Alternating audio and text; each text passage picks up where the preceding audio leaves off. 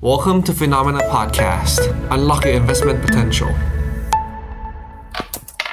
สวัสดีครับสวัสดีครับต้อนรับคุณผู้ชมนะครับเข้าสู่รายการข่าวเช้า Morning Brief ครับสรุปข่าวสำคัญเพื่อให้คุณพลาดทุกโอกาสการลงทุนนะครับวันศุกร์ที่สิบเจ็ดมีนาคมครับมาเจอกับเราสองคนผมปั๊บจิรติขันติพโลและพี่แบงค์เชนโรนักการจนันนะครับสวัสดีครับพี่แบงค์ครับสวัสดีครับครับครั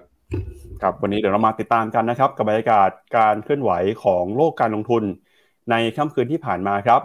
เช้าวันนี้นะครับเราเริ่มเห็นสัญญาณการฟื้นตัวที่ดีขึ้นมาของตลาดหุ้นในหลายประเทศครับหลังจากที่เมื่อวานนี้เนี่ยก็มีข่าวดีเกิดขึ้นนะครับไม่ว่าจะเป็นธนาคารเครดิตสวิสได้รับการช่วยเหลือนะครับเงินช่วยเหลือฉุกเฉินระยะสั้นจากธนาคารกลางของสวิตเซอร์แลนด์แล้วก็รวมไปถึงครับเมื่อคืนนี้ก็มีข่าวที่บอกว่าธนาคารพาณิชย์หลายแห่งของสหรัฐนะครับก็เข้าไปให้เงินกู้ยืมนะครับระยะสั้นกับธนาคารที่กำลังมีปัญหาสภาพคล่องอยู่ณขณะนี้ด้วยทำให้เมื่อวานนี้เนี่ยบรรยากาศการลงทุนนะครับตลาดหุ้นสหรัฐปรับตัวบวกขึ้นมาได้ค่อนข้างดีทีเดียวนะครับ หนึ่งถึงสองเปอร์เซ็นต์ แล้วก็ตลาดหุ้นยุโรปเมื่อวานนี้ปรับตัวบวกขึ้นมาบางตลาดเนี่ยบวกขึ้นไปเกินกว่า สองเปอร์เซ็นต์ เลยนะครับต้องเรียกได้ว่าเป็นสัปดาห์ที่มีความผันผวนมากนะครับในสัปดาห์นี้ครับพี่แบงค์ครับผมเมื่อวานผมไม่อยู่เป็นไงกันบ้างฮะคุณเจษมาทำดำเนินรายการแทนคุณผู้ชมครับว่ายังไงบ้างอยากให้คุณเจษมาบ่อยๆไหนๆคอมเมนต์กันหน่อยฮะกดดันเป็นแรงกดดันจากมหาชนอีกทางนึงนะฮะครับ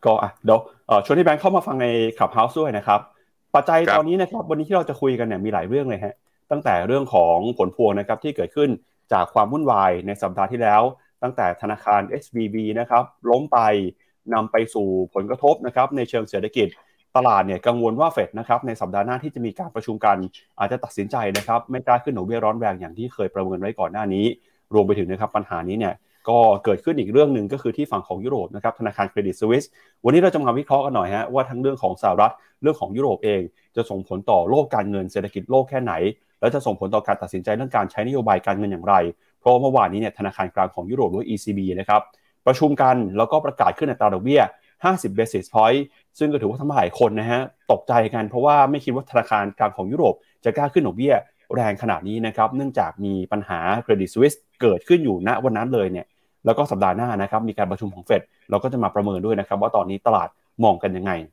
นอกจากนี้นะครับก็มีประเด็นนะครับความเคลื่อนไหวนะครับที่เกิดขึ้นในฝั่งของภาคธุรกิจจีนเองก็ดีนะครับไม่ว่าจะเป็นหุ้นของป่ายตู้ที่ราคาปรับตัวลงมาหลังจากเปิดตัวนะครับแชทบอทไม่เป็นไปตามเป้าไม่ปังเหมือนที่เคยคุยเอาไว้แล้วก็มาวิเคราะห์กันกับผลกระทบนะครับของสถานการณ์การเงินโลกที่ส่งผลต่อตลาดหุ้นไทยด้วยในช่วงนี้นะครับเราจะเห็นผู้กำผู้กำกับนโยบายในบ้านเราหรือแม้กระทั่งทางฝั่งของตลาดหลักทรัพย์นะครับออกมาชี้แจงข้อมูลกันค่อนข้างบ่อยเลยทีเดียวเพราะว่าปัญหาความวิตกกังวลที่เกิดขึ้นในต่างประเทศเนี่ยนะครับก็ส่งผลต่อความเชื่อมั่นของนักลงทุนในบ้านเราด้วยนะครับเดี๋ยวนี้เราจะมาวิเคราะห์กันกับพี่แบงค์ครับ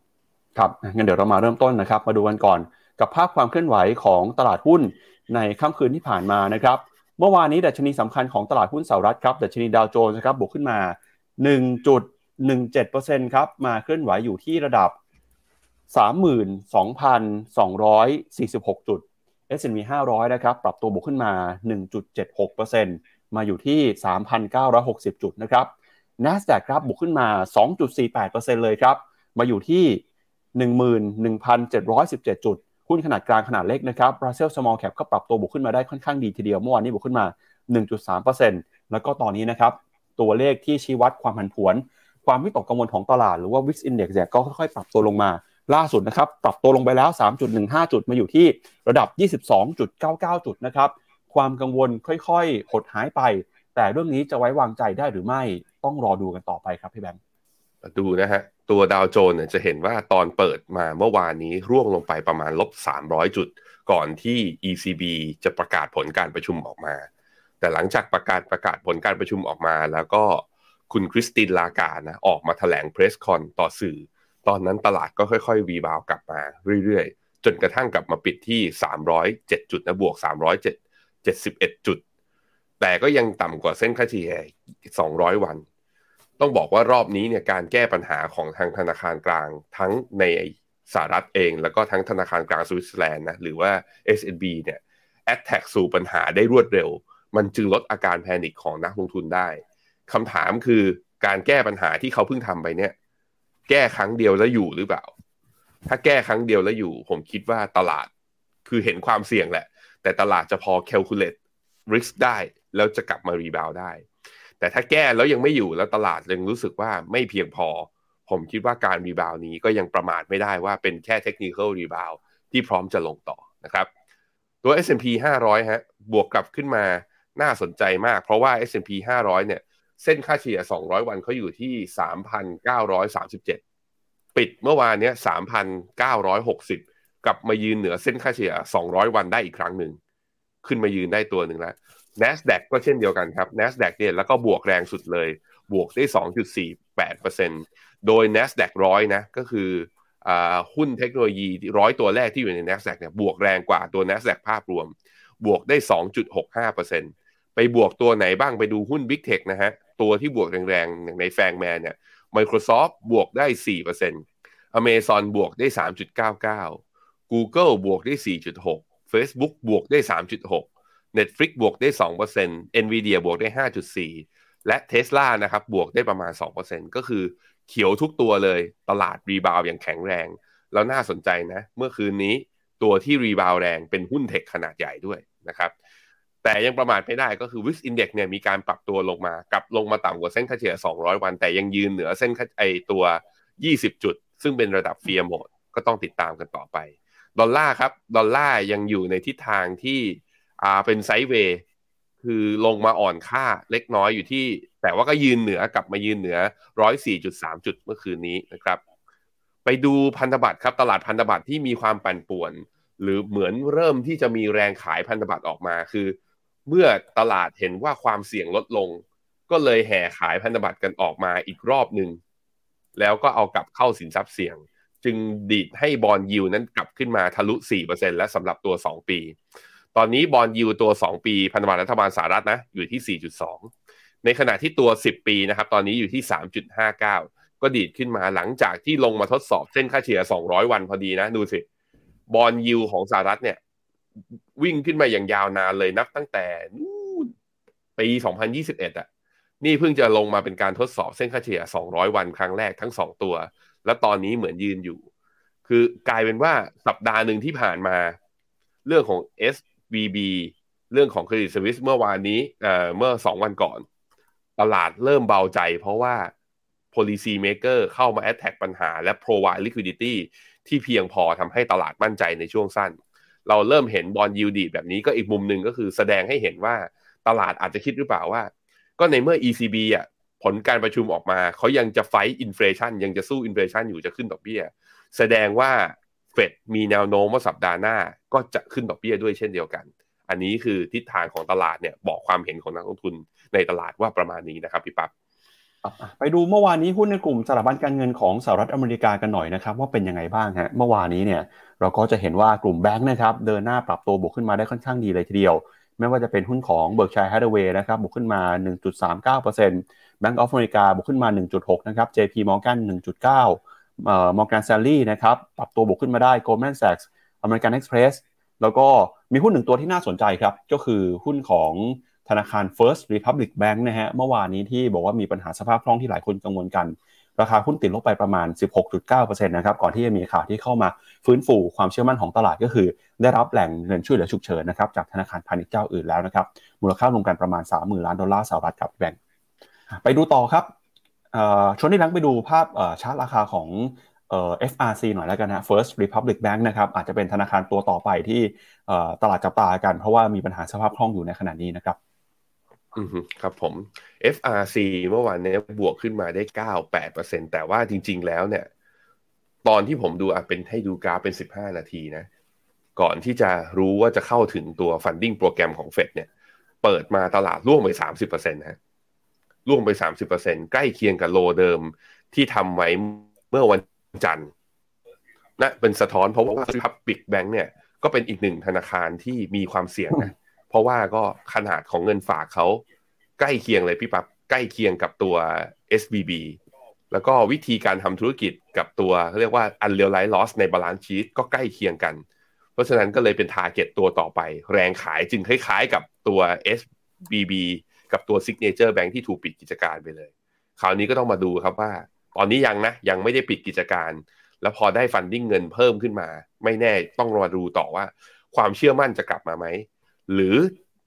ที่มันยังน่ากังวลอยู่ในระยะยาวนะตอนนี้ตลาดรีบาวเราเอนจอยแหละแต่สิ่งที่ผมคิดว่าจำเป็นที่จะต้องดูต่อคือแล้วยังมีเงินแห่ออกเนี่ยจากเงินฝากของธนาคารที่มีปัญหาอยู่หรือไม่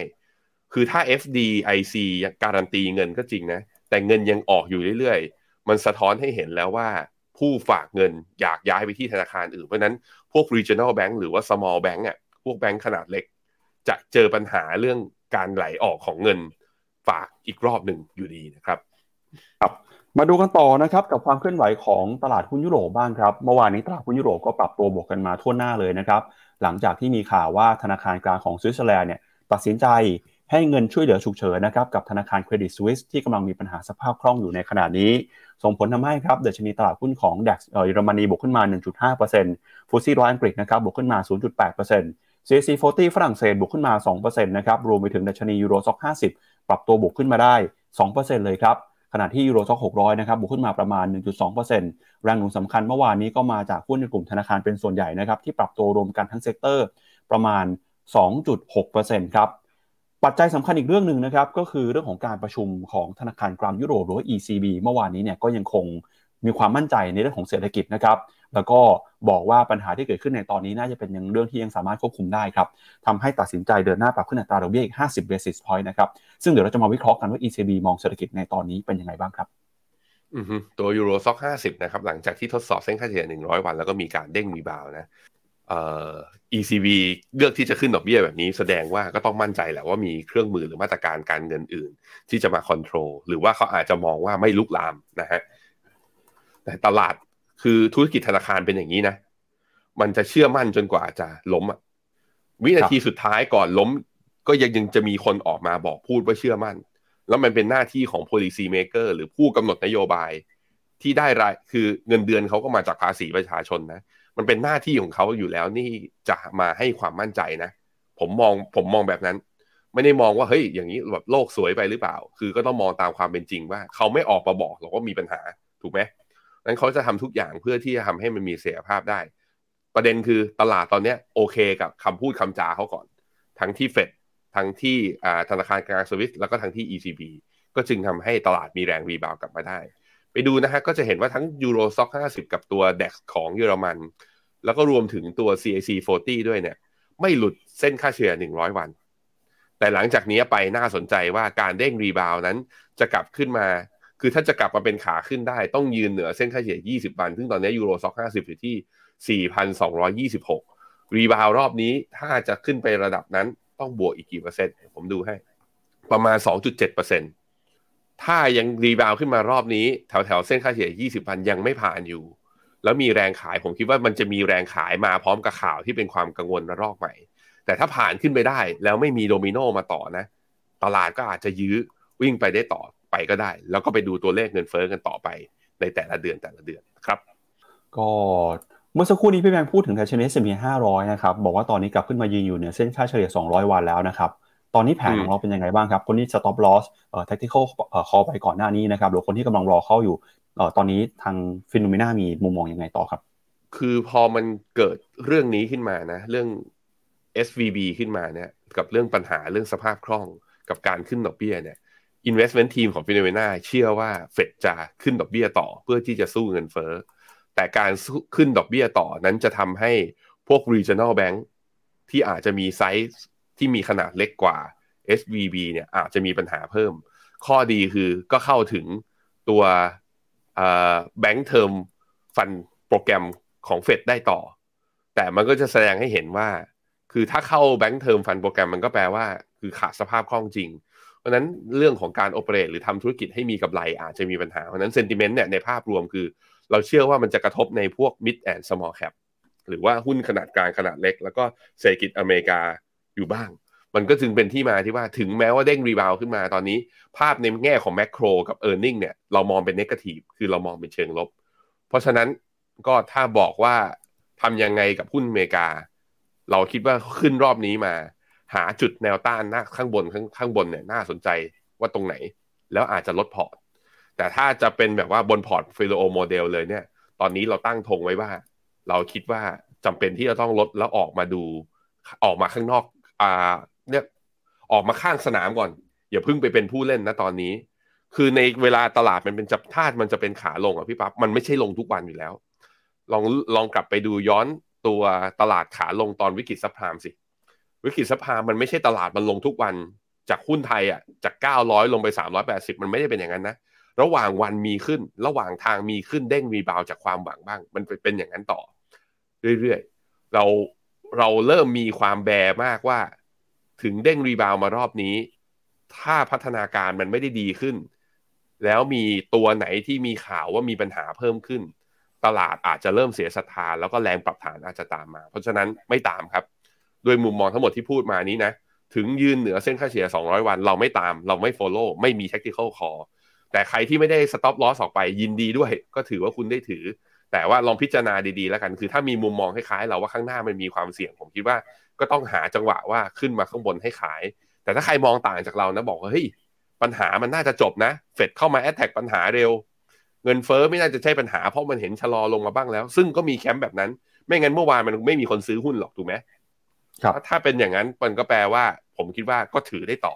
และยังไงเราจะมาอัปเดตสถานการณ์อย่างตรงไปตรงมานะแล้วบอกมุมมองเราอย่างที่เราคิดจริงๆให้กับคุณผู้ชมทุกคนทราบนะครับมาดูต่อตลาดหุ้นเอเชียเช้านี้เปิดมาก็เริ่มเห็นการบวกขึ้นมาได้นะครับดัชนีนิกเกิสองสองห้าของญี่ปุ่นครับบวกขึ้นมา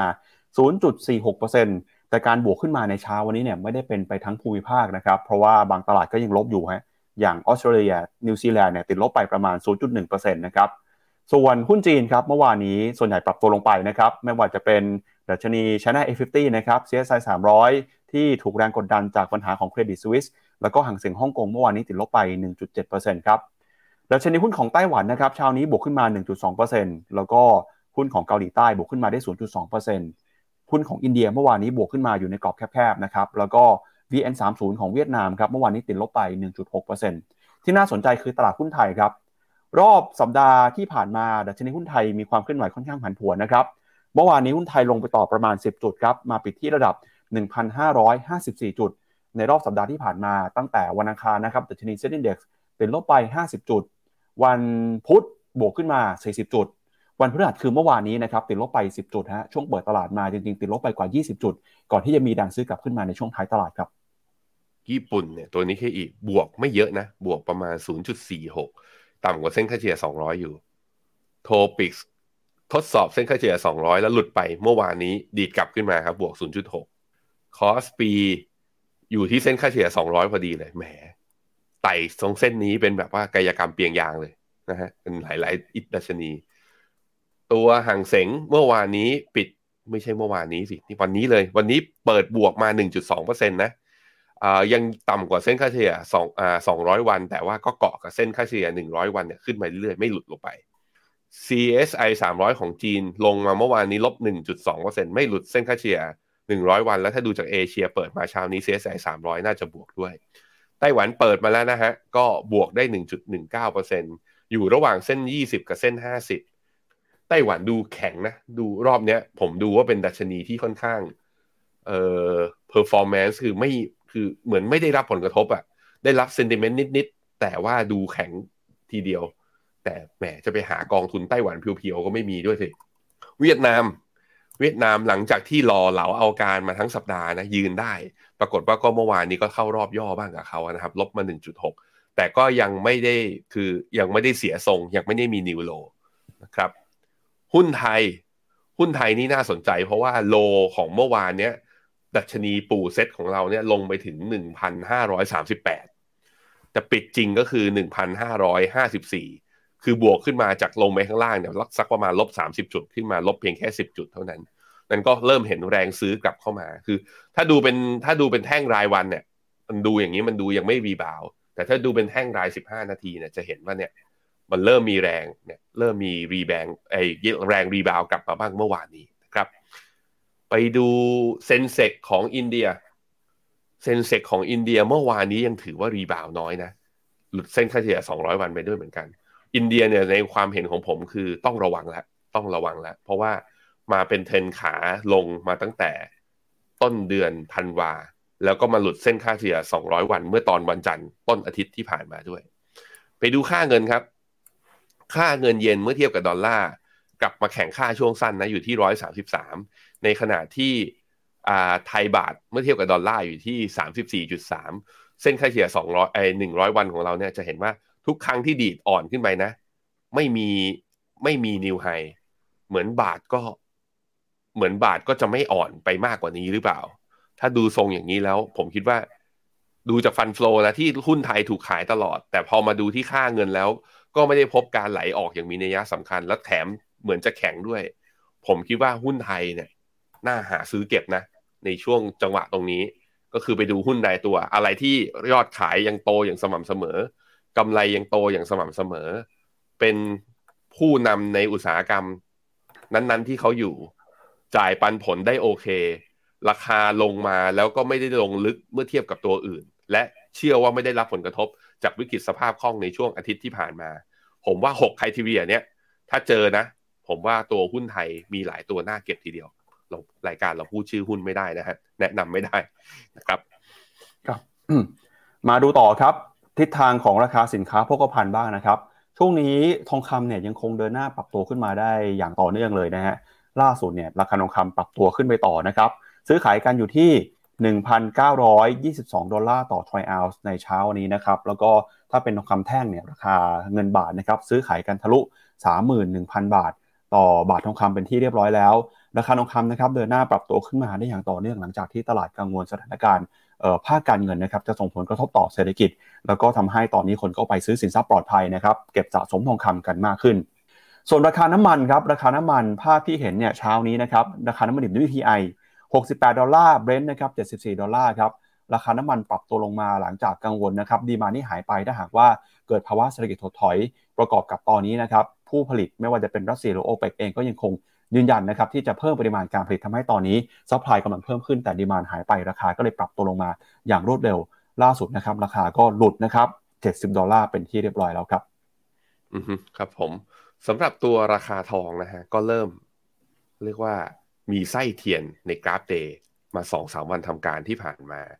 ก็แปลว่าแถวๆเนี่ยประมาณ หนึ่งพันเก้าร้อยสามสิบ หนึ่งพันเก้าร้อยสี่สิบ ไม่ผ่านนะแล้วถ้าไปดูกราฟสิบห้านาทีจะเห็นว่ารอบเวฟเมื่อคืนเนี่ยที่ดีขึ้นมาสองทุ่มก็เริ่มไม่ผ่านด้วยเหมือนกันก็เหมือนกับมันก็เป็นปกติป่ะอยู่ดีสินทรัพย์เสี่ยงวิ่งขึ้นมาเพราะตลาดกลับมามั่นใจอย่างน้อยๆหนึ่งวันนะ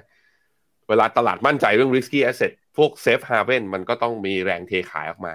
บอนด์ยิลด์จึงดีดเพราะมีคนขายตราสารหนี้ราคาทองจึงลงแบบว่าระยะสั้นก็เพราะว่ามีคนลดความไอ้ก็เรียกว่าลดการถือครองมันลงแต่ว่าถ้าดูจากกราฟเนี่ยก็ถ้าดูจากกราฟนี่ก็ปรับฐานลงมาผมคิดว่าอาจจะลงมาได้ถึงเส้นค่าเฉลี่ยห้าสิบเลยคือแถวๆ หนึ่งพันแปดร้อยแปดสิบ ถ้าดูเป็นเวฟของฟิโบนัชชีรอบใหญ่ หกสิบเอ็ดจุดแปด ก็ประมาณ หนึ่งพันแปดร้อยยี่สิบหก ผมคิดว่าทองยังน่าสนใจในการสะสมระยะยาวถ้าใครที่มอง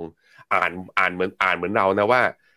แมงสาบไม่ได้มีตัวเดียวไม่ได้มีแค่ เอส วี บี แล้วไม่ได้มีแค่ Credit Suisse ถ้าอ่านเหมือนเราถึงตลาดรีบาวด์รอบนี้ทองถ้ามีย่อรอบนี้น่าลงมาน่าซื้อเพิ่มนะครับตัวราคาน้ำมันทำนิวโลแล้วจุดตรงนี้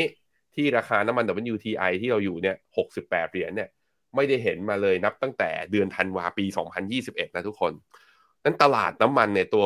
ฟิวเจอร์น้ำมันเนี่ยมันสะท้อนเหมือนกันว่าตลาดเห็นหรือเปล่าว่าดีมานด์ในอนาคตมีโอกาสจะชะลอเมื่อมีโอกาสจะชะลอราคาน้ำมันก็เลยมีแรงเทขายออกมานั้นตลาดคอมมูนิตี้ที่ปรับฐานลงมาอย่างเงี้ยผมคิดว่าตัวหนึ่งเนี่ยก็เป็นตัวสะท้อนเหมือนกันว่าก็ยังมีความกังวลในแง่ของภาพรวมเศรษฐกิจในอนาคตอยู่ครับครับก่อนไปดูข่าวครับชวนคุยกับคุณผู้ชมกันหน่อยนะครับวันนี้คุณผู้ชมเข้ามาพิมพ์คอมเมนต์เยอะแยะเลยนะครับพี่แบงค์มีถามด้วยว่าเมื่อวานพี่แบงค์ไปไหนมาบางคนทราบนะครับบอกพี่แบงค์ไปงานเอ่อพรีเซนต์โครงงานของน้องพระพายนะครับเป็นยังไงบ้างครับเมื่อวานนี้ดีครับดีครับชื่นใจชื่นใจก็เป็นคืองานเขาเลือกชื่อว่างานชื่นใจด้วยอยู่แล้วก็คือภาคเรียนของโรงเรียนที่พระพายเรียนนะครับชื่อโรงเรียนเพลินพัฒนาเนี่ยเขาแบ่งออกเป็นสี่ภาคย่อยฉันทะวิริยะจิตตะวิมังสาโอ้โหแม่วิถีพุทธสุดๆนะแล้วก็มีตัวโครงงานก็ให้พรีเซนต์พระพายก็ทำเรียกว่าพรีเซนต์กับเพื่อนสองคนเรื่องว่าเนี่ยอ่าแม่เขาเป็นเอ่อแม่เขาเป็นคือมีเรียกว่าธาตุเจ้าเรือนเป็นธาตุน้ำไอ้ธาตุลมคราวนี้คนธาตุลมก็จะมีอาการมีอาการป่วยหรือมีอาการบางอย่างที่แบบว่าเป็นประจำธาตุเขาอ่ะก็จะมีปัญหา ถ้าเราธาตุดินถ้าเราธาตุน้ำก็จะมีปัญหานั้นก็บอกว่าสามารถปรับสมดุลด้วยอาหารการกินก็ใช้แม่ก็ใช้พ่อเป็นหนูทดลองอ่ะแล้วก็เนี่ยก็ทำวิจัยแล้วก็วันนี้ก็ออกมาพรีเซนต์ที่เห็นที่ดีก็คือว่าเด็กสมัยนี้เก่งจังเลยอันนี้ผมไม่ได้พูดถึงลูกตัวเองนะเพราะว่าเวลาเข้าไปฟังเนี่ยก็คือได้เห็นเด็กคนอื่นของกลุ่มอื่นๆด้วยเด็กสมัยนี้เก่งขึ้นเยอะแล้วก็คือตอนผมสองขวบอ่ะผมพูดไม่ได้อย่างลูกอ่ะผมพูดไม่ได้อย่างเด็กรุ่นนี้ก็เลยแบบรู้สึกเก่งมากๆแล้วก็ภูมิใจภูมิใจก็เป็นขอบคุณคุณเจษมากนะฮะที่มาที่มาไลฟ์แทนแล้วก็ทำให้ผมมีโมเมนต์ดีๆแบบนี้แล้วก็ผมเอา GoPro เนี่ยไอ้กล้องข้างหลังเนี่ย GoPro นี่ซื้อขึ้นซื้อมาเนี่ยไม่ได้หวังเรื่องงานนะเอาจะเอาไว้ไปถ่ายรูปก็เนี่ยไปถ่ายด้วยเหมือนกันแต่เอามาให้ดูไม่ได้เดี๋ยวเอ่อเป็นเด็กๆไงมันมีลูกคนอื่นเขาด้วยเอาไว้ดูแชร์กันในกลุ่มพ่อแม่ผู้ปกครองในชั้นเรียนนะครับครับก็อ่าแต่วันนี้กลับมาแล้วนะครับก็ยังวิเคราะห์เข้มข้นเต็มที่กันเหมือนเดิมนะครับดูคอมเมนต์คุณผู้ชมหน่อยครับพี่แบงค์เป็นยังไงบ้างครับสวัสดีคุณผู้ชมทุกคนนะครับมีคนถามเรื่อง Outlook ตราสารหนี้นะสวัสดีทุกคนมีถามผมมาเดี๋ยวรวบแบบที่เป็นคำถามเกี่ยวกับตลาดนะเดี๋ยวรวบไปถามไอ้ไปไปตอบกันตอนสุดท้ายครับขอบคุณคุกไก่บอกว่าแจ็คเก็ตผมยังกับ X-Men เลยเหรอผมเป็นบูฟเฟอรีนเดี๋ยวดึงแหมดึงเขี้ยวเล็บออกมาไม่มาไม่มาพลังหายวันนี้โอ้นี่คุณจันเพนชอบชอบมีถั่ว เอ็ม อี วี ที Core ไปอีกหนึ่งไม้แต่มันยังปรับตัวลดลงตลอดยังถือต่อได้ไหมสู้ๆนะฮะคุณจันเพนผมมองว่าการปรับฐานเลยเหมือนจะกลายเป็นวิกฤตรอบนี้ที่ยุโรปกับอเมริกาเนี่ยโอกาสจะเปิดที่ทางฝั่งเอเชียผมมองอย่างนั้นผมมองอย่างนั้นเพราะนั้นแต่ว่าจังหวะลงทุนก็ถ้าไม่รู้คือมันไม่มีใครรู้หรอกว่าจุดต่ำสุดของตลาดมันอยู่ตรงไหนถ้าใช้วิธีการทยอยลงทุนอย่างเป็นระเบียบไปแล้วคุณมีไทม์เฟรมในการลงทุนที่ยาวพอไม่ได้มีวิกฤตสภาพคล่องคือไม่จำเป็นต้องดูดเงินออกมาใช้เยอะๆไม่ได้มีคนมาแห่ถอนเยอะๆอย่าง เอส วี บี อ่ะผมเชื่อว่ากองจีนนะจะได้ประโยชน์จากเรื่องนี้จริงๆแล้วที่อื่นๆก็จะได้ประโยชน์จากเรื่องนี้ด้วยนะครับครับก็วันในช่วงท้ายนะครับคุณผู้ชมอย่าเพิ่งรีบไปไหนนะครับเพราะว่าเราจะมาสรุปครับช่วงวิกฤตในอดีตเนี่ยแต่ละสินทรัพย์ตอบรับอย่างไรเป็นข้อมูลที่ทีมงานของ Phenomena ทำมานะครับเดี๋ยวเราจะมาดูกันว่าเอ่อมุมมองของพอร์ต Phenomena เนี่ยตอนนี้เราปรับยังไงเราแนะนำยังไงนะครับก็อยู่กันจนจบรายการเลยนะครับสำหรับวันนี้นะฮะแต่ก่อนอื่นครับผมต้องอ่านคอมเมนต์นี้ผมต้องอ่านคอมเมนต์นี้ผมไม่ให้พี่ปั๊บไปต่อครับอยากให้พี่ปั๊บเซตผมอีก อย่าเลยถ้าปั๊บเซตผมอีกเนี่ยเราจะเริ่มรายการกันตอน แปดโมง แปดโมงครึ่งนะปั๊บเขาบอกว่าใช้เวลาเซตผมนานมากสงสารเหมือนกันนะฮะครับก็ไม่เป็นไรฮะเดี๋ยววันไหนทันเดี๋ยวจะลองทำมาให้ดูนะครับครับเอาละฮะมาดูที่ อี ซี บี กันก่อนนะฮะเมื่อวานนี้ธนาคารกลางยุโรปหรือว่า อี ซี บี เนี่ยถือว่าหลายคนก็บอกเซอร์ไพรส์เหมือนกันครับที่ตัดสินใจเดินหน้าขึ้นดอกเบี้ยห้าสิบ basis point นะครับตามที่เคยประกาศไว้ครับโดยเมื่อวานนี้นะครับธนาคารกลางยุโรปเนี่ยก็ส่งสัญญาณชัดเจนนะครับว่าตอนนี้เรื่องเงินเฟ้อยังคงเป็นเป้าหมายสูงสุดที่จะต้องควบคุมให้ได้เลยตัดสินใจนะครับปรับขึ้นอัตราดอกเบี้ยโดยไม่สนใจครับความวุ่นวายของตลาดการเงินที่เกิดขึ้นอยู่ทั้งในยุโรปแล้วก็ในสหรัฐตอนนี้นะครับ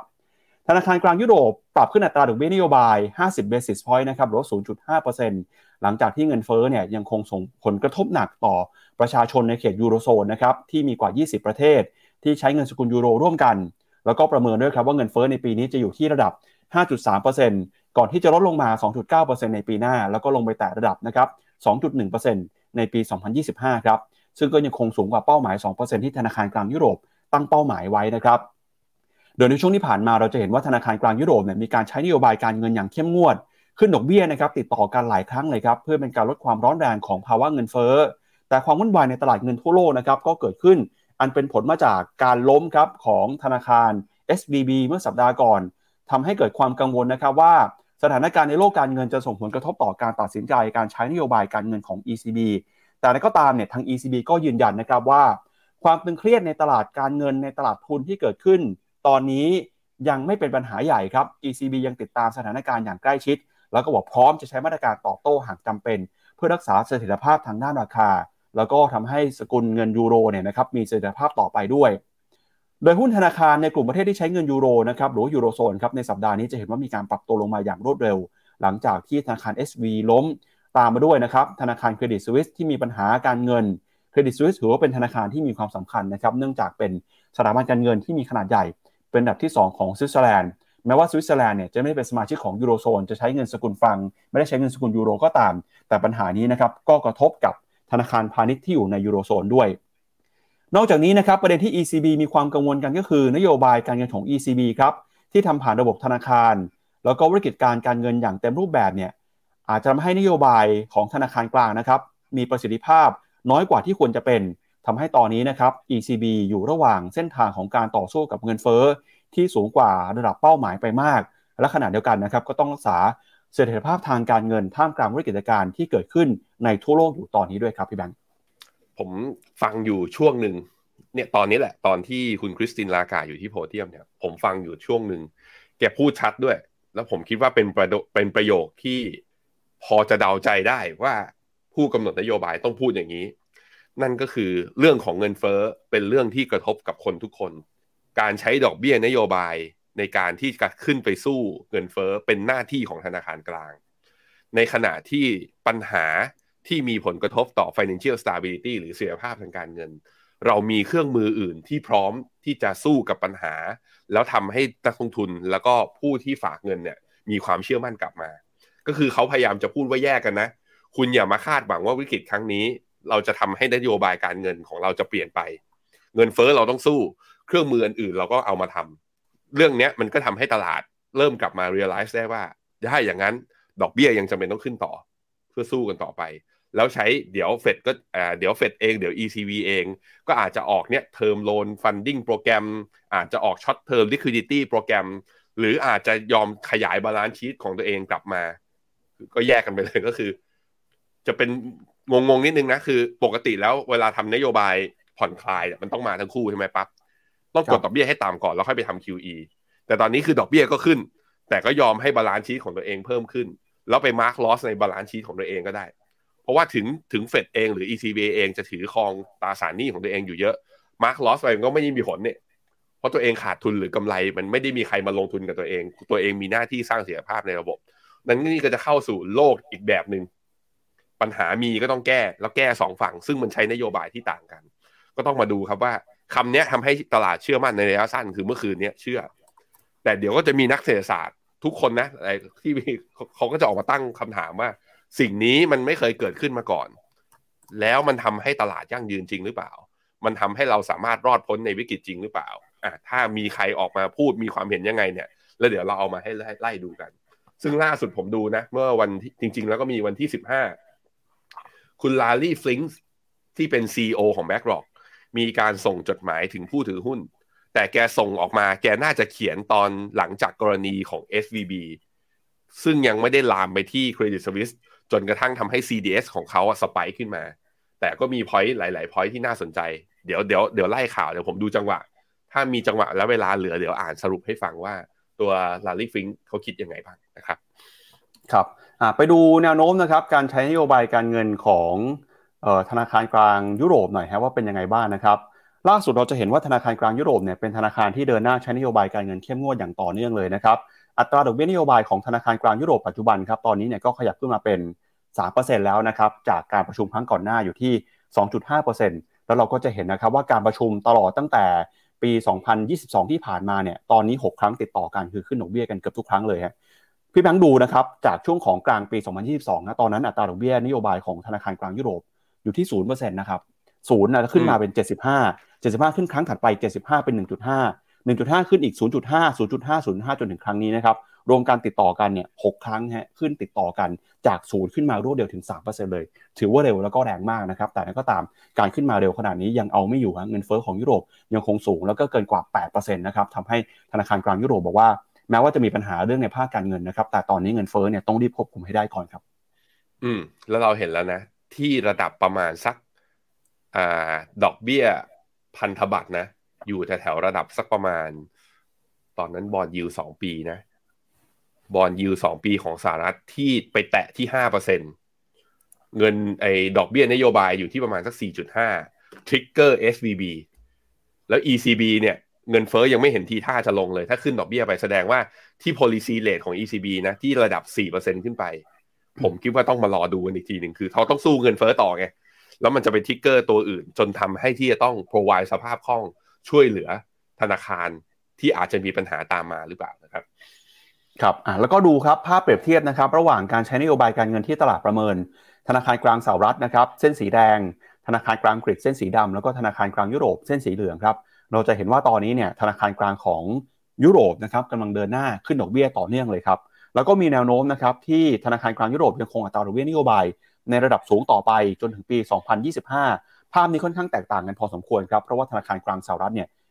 อาจจะต้องลดอัตราดอกเบี้ยนโยบายลงนะครับอาจจะเกิดภายในปีนี้หรือว่าปีหน้านะครับตอนนี้ตลาดเริ่มมองว่าปีนี้อาจจะมีการลดดอกเบี้ยของเฟดแล้วครับ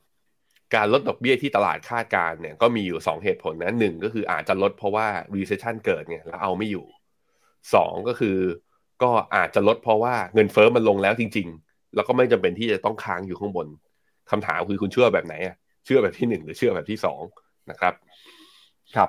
บมาดูมุมมองของ อี ซี บี ที่มีต่อเศรษฐกิจในการประชุมเมื่อวานนี้บ้างนะครับ อี ซี บี ก็บอกว่าเงินเฟ้อเนี่ยมีแนวโน้มจะปรับตัวลงมานะครับถ้าหากว่าเทียบกับคาดการณ์ในเดือนธันวาคมฮะแล้วก็ถ้าเกิดเงินเฟ้อที่เป็นเงินเฟ้อพื้นฐานไม่รวมราคาอาหารแล้วก็ราคาพลังงานอาจจะปรับตัวขึ้นนะครับถ้าเปรียบเทียบกับคาดการณ์ก่อนหน้าแต่ที่น่าสนใจคือตัวเลขการเติบโตเศรษฐกิจครับมีโอกาสนะครับที่เศรษฐกิจของยุโรปในปีนี้จะเติบโตสูงกว่าที่คาดการเอาไว้นะครับตัวเลขก็อยู่ที่ประมาณเกือบๆ หนึ่งเปอร์เซ็นต์ ครับพี่แบงค์ทั้งๆที่ก่อนหน้านี้เนี่ยหลายคนกังวลว่ายุโรปเนี่ยน่าจะอ่อนแอที่สุดนะครับเศรษฐกิจมีปัญหาได้รับผลกระทบจากสงครามมีปัญหาเงินเฟ้อควบคุมไม่อยู่เลยฮะแต่กลายเป็นว่าตอนนี้เนี่ยยุโรปดูเหมือนมีภาพที่ดีขึ้นมากกว่าอังกฤษเอ่อมากกว่าสหรัฐอเมริกาอีกนะครับไปดูต่อฮะและการขึ้นดอกเบี้ยรอบนี้นะครับเราก็จะเห็นว่าธนาคารกลางยุโรปก็เป็นหนึ่งธนาคารนะครับที่ตอนนี้เริ่มเดินหน้าใช้นโยบายการเงินเข้มงวดอย่างต่อเนื่องนะครับมีการปรับขึ้นอัตราดอกเบี้ยแล้วก็ดูเหมือนว่านโยบายการเงินของยุโรปเนี่ยจะค่อยๆเข้มงวดมากขึ้นนะครับถ้าหากว่าเงินเฟ้อยังไม่ปรับตัวลงไปครับครับไปดูคาดการณ์ของตลาดเรื่องของอัตราดอกเบี้ยของ อี ซี บี หน่อยครับครับผมก็ตอนนี้อยู่ที่ประมาณ สามเปอร์เซ็นต์ นะครับก็ terminal rate นะจากตอนประมาณสักสัปดาห์ที่แล้วพี่ปั๊บตอนเดือนมีนาเนี่ยต้นเดือนมีนาตลาดคาดการณ์ว่า terminal rate ก็คือ อี ซี บี จะมีโอกาสขึ้นดอกเบี้ยไปที่ สี่เปอร์เซ็นต์ ตอนนี้เหลืออยู่ที่ สามจุดสองห้า อ่า สามจุดสองสาม ก็คือน่าจะขึ้นได้อีกแค่ ยี่สิบห้าเบสิสพอยต์ ทำไมตลาดไปคิดแบบนั้นนะอันนี้น่าสนใจนะเพราะว่าคริสตินลาการ์ดก็พูดชัดว่าเงินเฟ้อยังอยู่ในระดับสูงจึงจำเป็นที่จะต้องใช้มาตรการนโยบายดอกเบี้ยนี่ปรับตัวขึ้นสูงต่ออ่ะอันนี้ก็ต้องมาดูกันครับว่าเพราะว่าไอ้ตัว terminal rate ตัวนี้เป็นคือ market expectation คือความการคาดการณ์ของนักลงทุนมันอาจจะขยับต่อขึ้นมาอีกทีนึงก็ได้ถ้าตัวเลขเงินเฟ้อในเฟสถัดๆไปนะแบบว่ายังปรับตัวหรือว่าค้างตัวอยู่ข้างบน อี ซี บี ก็มีหน้าที่ที่จะขยับดอกเบี้ยขึ้นต่อนะครับในขณะที่ถ้ากลับไปดูย้อนหลังนะไอเวฟของปีสองพันสิบปีสองพันสิบเอ็ดตอนที่เกิดปัญหาตัวยูโรเดบไครซิสเนี่ยตอนนั้นดอกเบี้ยเนี่ยขึ้นไปยังไม่เกินหนึ่งแล้วก็ปรับตัวลดลงมาจนเหลือศูนย์เนี่ยในช่วงตอนโควิดที่ผ่านมามีเวฟก่อนหน้านี้ที่ขึ้นไปสูงมากก็คือแถวๆ สามจุดสองห้า ก็คือปีที่เกิดวิกฤตซับก่อนเกิดวิกฤตซับไพรม์ปีสองพันแปดแสดงว่า สามจุดสองห้า เนี่ยถ้าเฟดขึ้นอ่าถ้า อี ซี บี ขึ้นไปตรงนี้จริงก็คือจะเท่ากับตอนปีสองพันแปดแต่ถ้าย้อนกลับไปก็มีปี .com ครับก่อนที่ .com จะแตกนะวิกฤต .com จะแตกตอนปีสองพันตอนนั้นคือตัว อี ซี บี ขึ้นดอกเบี้ยไปถึง สามจุดเจ็ดห้า อ่ะมาว่ากันครับแต่ว่าจะเห็นว่าสปีดนะขั้นบันไดของปีสองพันห้าถึงปีสองพันเจ็ดเนี่ยเป็นขั้นบันไดที่สวยเดินสบายก็คือการขึ้นดอกเบี้ยมันขึ้นอย่างค่อยเป็นค่อยไปแต่มาดูขั้นบันไดของครึ่งปีหลังของปีสองพันยี่สิบสองรอบนี้ดิฮะพี่ปั๊บมันไม่เหมือนปีบันไดมันเหมือนปีหน้าผาสปีดของการขึ้นดอกเบี้ยรอบนี้เร็วและต่างจากรอบในอดีตอันนี้เป็นอันหนึ่งที่ต้องตั้งคำถามว่าแล้วธนาคารและธุรกิจปรับตัวทันไหมกับต้นทุนที่สูงขึ้นอย่างรวดเร็วแบบนี้นะครับครับแม้ว่าน้ำเสียงของประธาน อี ซี บี จะมั่นใจนะครับว่าการขึ้นดอกเบี้ยเนี่ยจำเป็นต้องเอาเงินเฟ้อลงมาให้อยู่แต่ถ้าดูจากสถิติในอดีตนะครับภาพที่คุณผู้ชมเห็นบนหน้าจอเนี่ยเขาบอกว่าที่ผ่านมาเนี่ย อี ซี บี ก็เคยตัดสินใจนโยบายผิดพลาดเหมือนกันก็คือในช่วงปีสองพันแปดกับปีสองพันยี่สิบเอ็ดครับตอนนั้นเนี่ยสองพันแปดคือ Hamburger Crisis มีครั้งหนึ่งฮะ อี ซี บี อยู่ดีๆปรับลดดอกเบี้ยแล้วครั้งถัดไปก็ขึ้นดอกเบี้ยทันทีเลยนะครับก็เหมือนกับว่ายังงงๆอยู่ว่าสถานการณ์เกิดอะไรขึ้นก่อนที่จะตัดสินใจลงดอกเบี้ยยาวเลยนะครับจาก Hamburger Crisis แล้วก็อีกครั้งหนึ่งครับช่วงที่ใกล้ๆกับจะเกิด Euro Crisis เนี่ยตอนนั้นปีสองพันสิบเอ็ดครับ อี ซี บี หลังจากดอกเบี้ยต่ำนะครับในช่วง Hamburger Crisis ขึ้นดอกเบี้ยไปสองครั้งฮะแต่อย่างไรก็ตามเนี่ยเศรษฐกิจไม่ตอบรับนะครับสุดท้ายต้องปรับลดดอกเบี้ยลงมาแล้วก็ดอกเบี้ยลงมาต่ำต่ำกว่าตอนสมัยเอ่อ Hamburger Crisis นะครับจนอัตราดอกเบี้ยเนี่ยเข้าใกล้ศูนย์หรือว่าติดลบนะครับมาสักพักหนึ่งเลยฮะก่อนที่จะเกิดโควิดนะครับแล้วก็ตอนนี้แหละฮะขึ้นดอกเบี้ยอย่างรวดเร็วนะครับต้องมาดูกันว่าครั้งนี้จะถูกหรือว่าจะผิดครับ แล้วก็แน่นอนนะครับว่าเมื่อวานนี้เนี่ยบรรยากาศการลงทุนทั่วโลกดีขึ้นมาหลังจากที่มีข่าวครับว่า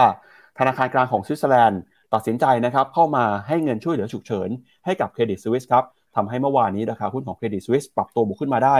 สิบแปด สิบเก้าเกือบ ยี่สิบเปอร์เซ็นต์ เลยนะครับเมื่อวานนี้นะครับธนาคารเครดิตสวิสเนี่ยที่กำลังเผชิญกับปัญหาสภาพคล่องนะครับได้รับเงินกู้ฉุกเฉินจำนวน ห้าหมื่น ล้านฟรังหรือได้คิดเป็นเงินดอลลาร์ประมาณ ห้าหมื่นสี่พัน ล้านดอลลาร์จากแบงก์ชาติสวิสนะครับหลังจากที่ราคาหุ้นปรับตัวลงมาอย่างหนักเนื่องจากความกังวลว่าจะเกิดวิกฤตการณ์ภาคธนาคารนะครับโดยความเคลื่อนไหวนี้ดูเหมือนว่าจะคลายความกังวลให้กับตลาดได้บางส่วนครับอย่างไรก็ตามนักวิเคราะห์หลายสำนักก็ยังไม่มั่นใจนะครับโดย เจ พี Morgan บอกว่ามาตรการให้เงินช่วยเหลือระยะสั้นแบบนี้อาจจะไม่เพียงพอ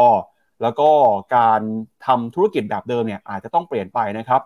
การหาทางออกที่ยั่งยืนที่สุดก็คือการควบรวมกิจการการเทคโอเวอร์นะครับโดยพ้องยิ่งการไปรวมกิจการกับ ยู บี เอส ครับเมื่อวานนี้นะครับหลังจากที่ธนาคารกลางของสวิตเซอร์แลนด์ครับออกมาประกาศว่าจะปล่อยเงินกู้ช่วยเหลือฉุกเฉินให้กับเครดิตสวิสจำนวน ห้าหมื่นสี่พัน ล้านดอลลาร์นะครับก็ทำให้ตลาดเนี่ยเริ่มมีการคลายความกังวลได้บ้างครับราคาหุ้นค่อยๆฟื้นตัวขึ้นมาแต่มุมมองนะครับของนักวิเคราะห์เนี่ยก็เชื่อว่าการแก้ไขปัญหาครั้งนี้อาจจะเป็นการต่ออายุต่อลมหายใจในช่วงสั้นเท่านั้นถ้าหากว่าไม่ทำอะไรเพิ่มเติมนะครับนักวิเคราะห์หลายคนครับออกมาแนะนำนะครับบอกว่าสิ่งที่เอาตัวรอดได้เนี่ยก็คือต้องให้เครดิตสวิสมีการหาลูกค้าครับดึงลูกค้าสร้างความมั่นใจให้ลูกค้าเนี่ยกลับมาฝากเงินหรือว่ากลับมาใช้บริการเพื่อที่จะสร้างผลกำไรให้ได้มากที่สุดนะครับโดยอย่าหวังนะว่าการใช้เงินช่วยเหลือฉุกเฉินเนี่ยจะต่ออายุได้ไปไม่มีที่สิ้นสุดนะครับสุดท้ายแล้วมาตรการนี้ต้องจบลงเครดิตสวิสต้องกลับมายืนด้วยขาของตัวเองให้ได้ขณะที่มุมมองนะครับของ เจ พี Morgan ก็บอกว่า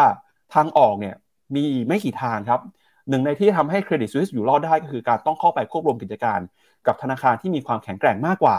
แต่ก็ตามเนี่ยก็ถามว่าใครจะอยากไปควบรวมกิจการหรือว่าอยากจะไปซื้อธุรกิจของเครดิตสวิสที่มีความอ่อนแอขนาดนี้นะครับก็ต้องบอกว่ายากมากครับก็ต้องมาดูนะครับว่าสุดท้ายแล้วเนี่ยเครดิตสวิสสามารถหาทางออกจากธุรกิจครั้งนี้ได้แค่ไหนแล้วก็ผู้กำหนดนโยบายนะครับจะเข้ามาควบคุมเป็นแบ็กสต็อปได้ต่อไปเรื่อยๆหรือไม่นะครับซึ่งเรื่องนี้ตลาดก็มองชัดเจนว่าการช่วยเหลือต้องมีข้อจำกัดไม่สามารถช่วยเหลือต่อไปได้อย่างไม่มีที่สิ้นสุดครับความเห็นหลากหลายแต่ในโลกของการลงทุนตลาดเลือกที่จะให้มันมีรีบาวด์ได้บ้างเพราะว่าโอ้ลงอย่างเดียวเซนติเมนต์มันเสียไงคนที่อยากจะขายของจะขายไม่ได้เลยถ้ามันเอาแต่ลงอย่างเดียวถูกไหมก็นั่นแหละก็เป็นการสร้าง provide liquidity ให้กับตลาดสำหรับคนที่เชื่อว่าจะเป็นขาลงแต่มันอาจจะขึ้นจริงๆก็ได้ไงนั้นมันมันมีความเห็นหลากหลายอันนี้เราต้องมากลับมาพิจารณากันแต่ว่าก็ค่อนข้างชัดนะในอย่างฟี่ฟินเวน่าเนี่ยยุโรปเราลดพอร์ตไปแล้วแล้วก็ชัดเจนว่าตัว financial sector เราแนะนำหลีกเลี่ยงซึ่งตอนนี้อย่างพอร์ตของคุณแอนดรูนะ all weather strategy ก็มีการให้คำแนะนำก็คือมีการลดหรือว่าปรับปรับลดสัดส่วนของการลงทุนใน financial sector ลงด้วยเช่นเดียวกันเพราะเราก็เห็นปัญหาว่าในเชิงอาจจะขยายวงกว้างไม่ใช่แค่เป็นปัญหาของบริษัทบริษัทหนึ่งธนาคารธนาคารหนึ่งแต่อาจจะเป็น systematic risk ที่อาจจะแก้กันไม่ได้ง่ายขนาดนั้นอันนี้ก็คือสิ่งที่ต้องระมัดระวังแล้วก็ต้องจับตาดูกันต่อไปนะครับตลาดตอนแรกนะตอนเปิดปีมาผมเห็นคุณผู้ชมกลับมาดู Morning Brief ตลาดมีความเห็นว่าเฮ้ยดอกเบี้ยกำลังจะลงหุ้นโกลด์เด้งรีบาวผมนี่คือเอาละปีนี้เราจะรอดแล้วภาวนาไม่อยากให้มี recession ปั๊บเอ้ยยังไม่ผ่านไตรมาสแรกไปเลยทำไมมันโหดและทรมานขนาดนี้เหนื่อยจริงฮะปีนี้ครับก็ราคาหุ้นของ Credit Suisse เป็นตัวอย่างนะครับของสถาบันการเงินที่ล้มเหลวครับไม่สามารถดำเนินธุรกิจได้สร้างผลกำไรได้นะครับจากราคาไฮปีสองพันเจ็ดครับตอนนั้นราคาอยู่ที่ประมาณแปดสิบเอ่อหน่วยน่าจะเป็นสวิสฟรังนะฮะแปดสิบสวิสฟรังครับตอนนั้นแปดสิบเหรียญฮะร่วงลงไปนะครับในปีสองพันแปดหลังจากเกิดแฮมเบอร์เกอร์ไครซิสแต่ก็ฟื้นตัวขึ้นมาได้มายืนอยู่ที่ห้าสิบแล้วก็หลังจากนั้นนะครับค่อยๆย่อลงมาจากไฮในปีสองพันเจ็ดตอนนี้เนี่ยมูลค่าหายไป เก้าสิบเจ็ดเปอร์เซ็นต์ แล้วนะครับแล้วก็ล่าสุดเนี่ยก็มาเผชิญกับปัญหานะครับไม่ว่าจะเป็นเอ่อ Green Seal Akiko นะครับที่ต้องบันทึกการขาดทุนไปจากการลงทุนที่ผิดพลาดไปแล้วก็ล่าสุดเนี่ยได้รับเงินช่วยเหลือจากธนาคารกลางนะครับราคาหุ้นเนี่ยก็แทบจะเอ่อมูลค่าหายไปเกือบจะหมดแล้วนะครับเก้าสิบเจ็ด เก้าสิบแปดเปอร์เซ็นต์ เนี่ยถือว่าใครที่มีอยู่นี่ต้องขาดทุนกันมหาศาลเลยครับพี่แบงค์ครับอ่ะไปดูหน่อยครับข้อมูลยังไงบ้างนะครับตอนนี้เนี่ยแอสเซทก็ปรับตัวลงมาเรื่อยๆนะครับเงินทุนเงินสำรองก็ดิ่งหายไปครับทั้งจากสินทรัพย์ที่ลดมูลค่าไปแล้วก็ลูกค้านะครับที่แห่ออกมาถอนเงินเพราะไม่มั่นใจในสถานะทางการเงินของ Credit Suisse ในช่วงนี้นะครับไปดู ซี ดี เอส หน่อยครับพี่แบงค์ Credit Swap นะครับที่เราเห็นในช่วงนี้เนี่ยก็คือตลาดเริ่มมีความกังวลว่าสุดท้ายแล้ว Credit Suisse อาจจะไม่สามารถอยู่รอดได้นะครับโอ้โหดุมากดูสิเอ่อที่หนึ่งปีเนี่ย Credit เอ่อ Credit ตัว ซี ดี เอส เนี่ยอยู่ที่ สามพัน สองปีอยู่ที่ สองพัน สามปีอยู่ที่ก็ยังทะลุพันอยู่อ่าแปลว่าอะไรก็คือตลาดให้ความเสี่ยงอันนี้คือวิธีก็คือว่าถ้าคุณมาซื้อตัว ซี ดี เอส เหล่านี้ถ้าเขามีปัญหาในการเบี้ยวหนี้ผิดนัดชำระหนี้เขาจะจ่ายเท่าไหร่ผมจำตัวสัดส่วนตัวเบสิสต่อเบสิสพอยต์ไม่ได้ว่าคืนเงินต้นเท่าไหร่แต่ยิ่งสูงก็แปลว่ายิ่งมีความเสี่ยงล้มละลายและที่ประมาณ สามพัน เนี่ยมันสูงกว่าตอนวิกฤตซับไพรม์เนี่ยถึงแม้ว่าหุ้น Credit Suisse จะมีการรีบาวด์แต่ตัว ซี ดี เอส ไม่ได้ปรับตัวลงมาอยู่ในโซนที่กลับมาเป็นปกตินะทุกคนอันนี้ก็เลยเป็นสิ่งอีกอีกอินดิเคเตอร์นึงที่ต้องระวังว่ารีบาวด์ครั้งนี้ตอบไม่ได้จริงๆครับว่ามันจบแล้วสถานการณ์ทุกอย่างจบมันอาจจะไม่ได้จบขนาดนั้นจริงๆก็ได้ต้องตั้งคำถามไว้อย่างนี้ไว้นะใจเย็นๆอย่าเพิ่งคิดว่าตลาดจะกลับมาบูด้วยการรีบาวด์ครั้งเดียวนะครับครับก็ไหนๆเรื่องราวยังดูเหมือนจะไม่จบง่ายๆนะครับวันนี้เดี๋ยวเราก็เลยจะมาวิเคราะห์เพิ่มเติมกันต่อแล้วกันครับว่าสถานการณ์ในตอนนี้นะครับอนาคตของธนาคารที่มีปัญหา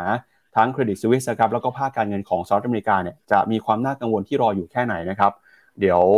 เอ่อเดี๋ยวเราไปดูดูประเด็นเรื่องของเอ่อธนาคารในสหรัฐกันก่อนแล้วกันครับแล้วเดี๋ยวจะมาวิเคราะห์กันอย่างละเอียดเลยนะครับว่าอนาคตเรื่องนี้จะไปจบที่ตรงไหนนะครับไปดูที่สหรัฐก่อนครับเมื่อวานนี้เนี่ยหุ้นในกลุ่มสถาบันการเงินของสหรัฐปรับตัวบวกขึ้นมานะครับเพราะว่ามีประเด็นนี้ฮะธนาคารพาณิชย์ยักษ์ใหญ่ของสหรัฐนะครับหลายธนาคารเลยครับตัดสินใจนะครับเข้าไปอัดฉีดเงินฝากกว่า สามหมื่น ล้านดอลลาร์ให้กับธนาคาร First Republic Bank ครับที่มีปัญหาสภาพคล่องอยู่เพื่อที่จะหวังนะครับว่าจะเข้าไปพยุงสถาบันการเงินแห่งนี้ครับโดยธนาคารสิบเอ็ดแห่งของรัฐบาลสหรัฐนะครับเอ่อไม่ใช่ธนาคารสิบเอ็ดแห่งของเอกชนนะครับมีตั้งแต่ เจ พี Morgan Chase Citigroup Bank of America Wells Fargo นะครับได้ตกลงอัดฉีดเงินฝากให้กับธนาคาร First Republic ที่กำลังประสบกับปัญหาทางการเงินจนราคาหุ้นเนี่ยร่วงลงไปถึง เจ็ดสิบเปอร์เซ็นต์ ธนาคารไหนอัดฉีดเงินมากน้อยเท่าไหร่เดี๋ยวเรามาดูในภาพนี้กันนะครับตัวเลขที่แต่ละธนาคารอัดฉีดเนี่ยไม่เท่ากันครับธนาคารอย่าง เจ พี Morgan Bank of America City Wells Fargo นะครับช่วยกันคนละ ห้าพัน ล้าน Goldman Sachs Morgan Stanley คนละ สองพันห้าร้อย ล้านและที่เหลือนะครับ พี เอ็น ซี เอ่อ Bank of New York Mellonแล้วก็มี ยู เอส Bank Corp State Street นะครับประมาณเจ้าละ หนึ่งพัน ล้านรวมๆกันเนี่ยก็ประมาณ สามหมื่น ล้านนะครับโดยแผนการนี้ครับได้รับการสนับสนุนนะครับจากทางการสหรัฐครับซึ่งการล้มลงไปของธนาคาร Silicon Valley เนี่ยเมื่อสัปดาห์ที่แล้วก็ก่อให้เกิดความวุ่นวายนะครับในระบบสถาบันการเงินของสหรัฐส่งผลทำให้ธนาคารหลายแห่งล้มตามมานะครับก็มีตั้งแต่ เอส วี บี แล้วก็มีธนาคารในสองแห่งนะครับที่มีปัญหากันก่อนหน้านี้ด้วยในสหรัฐอเมริกานะครับมุมมองตอนนี้ของตลาดเนี่ยกังวลว่าสุดท้ายแล้วสภาพคล่องที่มีปัญหาอยู่ตอนนี้นะครับจะสามารถแก้ไขปัญหาได้หรือไม่เพราะว่านักลงทุนนะครับที่เข้าไปซื้อหุ้นหรือว่าคนที่ไปฝากเงินกับธนาคารที่มีข่าวว่ามีปัญหาเนี่ยก็แห่ถอนเงินออกมาอย่างต่อเนื่องเลยนะครับตลาดก็กังวลว่าปัญหานี้จะลุกลามบานปลายกลายเป็นแบงก์รันแม้ว่าทางธนาคารกลางสหรัฐนะครับร่วมกับกระทรวงการคลังรวมไปถึงนะครับหน่วยงานที่เข้าไปดูเรื่องของการคุ้มครองเงินฝากจะเข้าไปเป็นแบ็กสต็อปนะครับช่วยเหลือในเบื้องต้นกับ เอส วี บี แล้วก็ตามแต่คุณเจเน็ตเยเลนนะครับออกมายืนยันเมื่อวานนี้บอกว่าสุดท้ายแล้วเนี่ยปัญหานี้ต้องได้รับการแก้ไขอย่างเป็นระบบนะครับธนาคารกลางไม่สามารถเข้าไปอุ้มได้ทุกแบงค์ถ้าหากว่าในอนาคตเนี่ยมีปัญหาแบงค์ล้มนะครับที่เกิดขึ้นจากปัญหาเฉพาะตัวทางกระทรวงการคลังของสหรัฐก็ยืนยันนะครับว่าจะไม่เข้าไปอุ้มโดยไม่อยากจะให้เกิดปัญหาที่เรียกว่า too big to fail นะครับแล้วก็ไม่อยากจะเอาเงินภาษีของประชาชนเนี่ยไปช่วยสถาบันการเงินที่มีปัญหาจากความผิดพลาดของการบริหารจัดการนะครับคุณเจเน็ตเยเลนยืนยันว่าถ้าล้มเนี่ยช่วยได้ไม่หมดทุกแบงค์ครับอาจจะต้องเลือกแต่ตอนนี้สิ่งที่ทำคือต้องทำให้ตลาดเนี่ยเกิดความมั่นใจก่อนนะครับแล้วก็ค่อยๆเข้าไปแก้ไขปัญหาที่มีอยู่ในเชิงโครงสร้างครับพี่แบงค์งั้นเรามาดูข้อมูลกันหน่อยนะครับว่าสถานการณ์นี้ครับจะลุกลามบานปลายแค่ไหนสถานะทางการเงินของภาคการเงินทั้งในสหรัฐในยุโรปเนี่ยเป็นยังไงบ้างนะครับเดี๋ยวมาดูที่ภาพนี้กันก่อนเลยฮะสาเหตุสำคัญนะครับที่เกิดปัญหาสภาพคล่องรอบนี้เนี่ยส่วนหนึ่งก็มาจากการขึ้นดอกเบี้ยของธนาคารกลางสหรัฐด้วยนะครับการปรับขึ้นอัตราดอกเบี้ยมักจะส่งผลให้เกิดเศรษฐกิจถดถอยตามมาครับและเศรษฐกิจนี้เนี่ยก็ส่งผลต่อภาคการเงินนะครับเดี๋ยวชวนให้แบงค์วิเคราะห์ต่อได้เลยครับอืมครับผมภาพนี้ก็คือจะบอกว่าทุกครั้งที่ดอกเบี้ยขึ้นไปสู่จุดสูงสุดนะแล้วเมื่อไหร่เริ่มมีการปรับลดดอกเบี้ยนะไม่ว่าจะเป็นตอนย้อนกลับไปตอนปีหนึ่งพันเก้าร้อยเจ็ดสิบสามปีหนึ่งพันเก้าร้อยแปดสิบปีหนึ่งพันเก้าร้อยแปดสิบเก้าปีสองพันปีสองพันแปด สองพันแปด อ่า สองพันแปด ปี สองพันสิบเก้า การปรับลดดอกเบี้ยระหว่างทางเนี่ยมันมักจะมาปรับลดเป็นการปรับลดเพื่อที่จะพยายามกระตุ้นเศรษฐกิจพอนึกภาพออกเนาะขึ้นดอกเบี้ยเพราะเศรษฐกิจร้อนแรงลดดอกเบี้ยเพราะอยากกระตุ้นเศรษฐกิจแต่จะเห็นว่ารอบตั้งแต่ปีหนึ่งพันเก้าร้อยเจ็ดสิบเอ็ดเป็นต้นมาจนถึงณปัจจุบันเนี้ยทุกครั้งที่ลดดอกเบี้ยมันไม่ได้ช่วยกระตุ้นเศรษฐกิจได้จริงสุดท้าย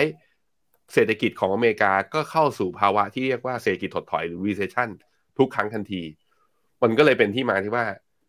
คือนักวิเคราะห์เวลานักมุมมองเวลาเราจัด asset allocation มองในภาพใหญ่อะการที่เฟดเลือกที่จะลดดอกเบี้ยณชั่วโมงนี้นะถ้าสมมุติว่า เอส วี บี มีปัญหาแล้วเฟดเลือกส่งสัญญาณเลยว่าฉันไม่สู้กับเงินเฟ้อแล้วฉันขอมาแคร์เรื่อง financial stability ดีกว่าถ้าลดอ่ะผมคิดว่าตลาดจะเทเพราะสถิติย้อนหลังมันบอกมาแล้วนี่ลดทุกครั้งระหว่างทางคือมันช่วยให้เศรษฐกิจฟื้นไม่ได้ recession ตั้งหากที่ทำให้เงินเฟ้อลงอันนี้คือรูปนี้มันบอกอย่างเราอย่างนั้นนะครับคราวนี้ตัว เอส วี บี เนี่ยเอ่อทางเฟดเนี่ยเสริมสภาพคล่องด้วยการตั้งวงเงินนะ สองหมื่นห้าพัน ล้านเหรียญสหรัฐผ่านทาง Bank Term Funding Program เอาไปปุ๊บก็เนี่ยได้ใช้ละหนึ่งในนั้นที่ได้ใช้ก็ เอส วี บี หนึ่งในนั้นก็นี่เมื่อกี้ก็บอกไปแล้วก็คือ First Republic ก็ได้ใช้ไปคราวนี้แล้วจะเป็นยังไงต่อคุณเจเจเลนบอกมาแล้วนะว่าจะไม่การไม่การันตีนะไม่มีการการันตีใดๆว่าแบงก์อื่นที่มีปัญหาแล้วจะยังไงก็ต้องมาดูฮะแต่จะเห็นว่ามุมนึงนะที่ผมคิดว่า เอส อี ซี ของทางอ่าตลาดหุ้นอเมริกาเนี่ยต้องต้องเข้ามาทำงานเรื่องนี้แน่ๆเพราะว่าสองสัปดาห์ก่อนที่ เอส วี บี จะมีปัญหาเนี่ยปรากฏว่าไปเปิดดูสมุดผู้ถือหุ้นคุณเกรกเบเกอร์ซึ่งเป็น ซี อี โอ ของ เอส วี บี รวมกับผู้บริหารระดับ C-Level อีกจำนวนบางคนนะมีการขายหุ้นตัวเองออกมาตั้งแต่ตอนปลายเดือนกุมภาก่อนที่เรื่องจะมาแดงและมีปัญหาเมื่อสัปดาห์ที่แล้วคำถามคือสิ่งนี้คือเรียกว่า insider trading หรือเปล่ามีปัญหามาอยู่ก่อนหรือเปล่าคือถ้ามันเป็นปัญหาเรื่อง liquidity risk ผมคิดว่าถ้าเป็นปัญหาเรื่อง liquidity risk นะมันก็จบแต่ถ้ามันเป็นปัญหาเรื่องอยู่แบบว่าไปทำบางอย่างปกปิดทางบัญชีเกิดมีข้อมูลอะไรอย่างเงี้ยคำถามคือแล้วเฟดดันเข้าไปช่วยไว้ก่อนหน้านี้แล้วอ่ะเนี่ยมันจะเกิดสิ่งที่เรียกว่า moral hazard ขึ้นแต่ผมว่าถึงจุดนี้นะถึงเขาทำผิดจริงก็อาจจะไม่ได้ออกข่าวหรือเปล่าต้องไปหาใครที่แบบไปแฮ็กข้อมูลจากทำเนียบขาวออกมาหรือเปล่าเพราะว่าคือถ้าออกถ้ารู้ว่าเขาปกปิดหรือว่ามีความผิดจริงอ่ะเฟดช่วยไปแล้วไงมันจะยิ่งทำให้มันทำลายความเชื่อมั่นของระบบการเงินในภาพรวมไหมเนี่ยอันนี้มันอาจจะเป็นปัญหาของการว่าเข้าไปช่วยเร็วโดยที่ไม่รู้ว่าต้นตอของปัญหาจริงคืออะไรมันอาจจะเป็นอย่างนั้นนะครับในขณะที่ตัว Credit Suisse นั้นปัญหาเขาต่างกันนะก็คือทุกวิกฤตที่มีปัญหามันกระทบกับตัว Credit Suisse ทำให้ส่งผลกระทบมาที่ตัว Balance Sheet และงบกำไรขาดทุนเขาทำให้มีปัญหาต่อเนื่องตอนซับไพรม์ตัวเองก็ไม่รอดตอน Euro Debt Crisis ตัวเองก็ไม่รอดตอนเนี่ยคือเหตุการณ์ตัว Archegos Capital เนี่ยตัวเองก็โดนหนักที่สุดเลยในขณะที่เพื่อนๆนะ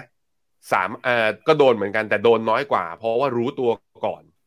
รอบเนี้ย เอส วี บี ล้มเนี่ยคือเขายังไม่ได้มีปัญหาอะไรนะพี่ปั๊บเอาตรงๆแต่ตลาดไปคิดอย่างนี้ไงว่าก็ในเมื่อ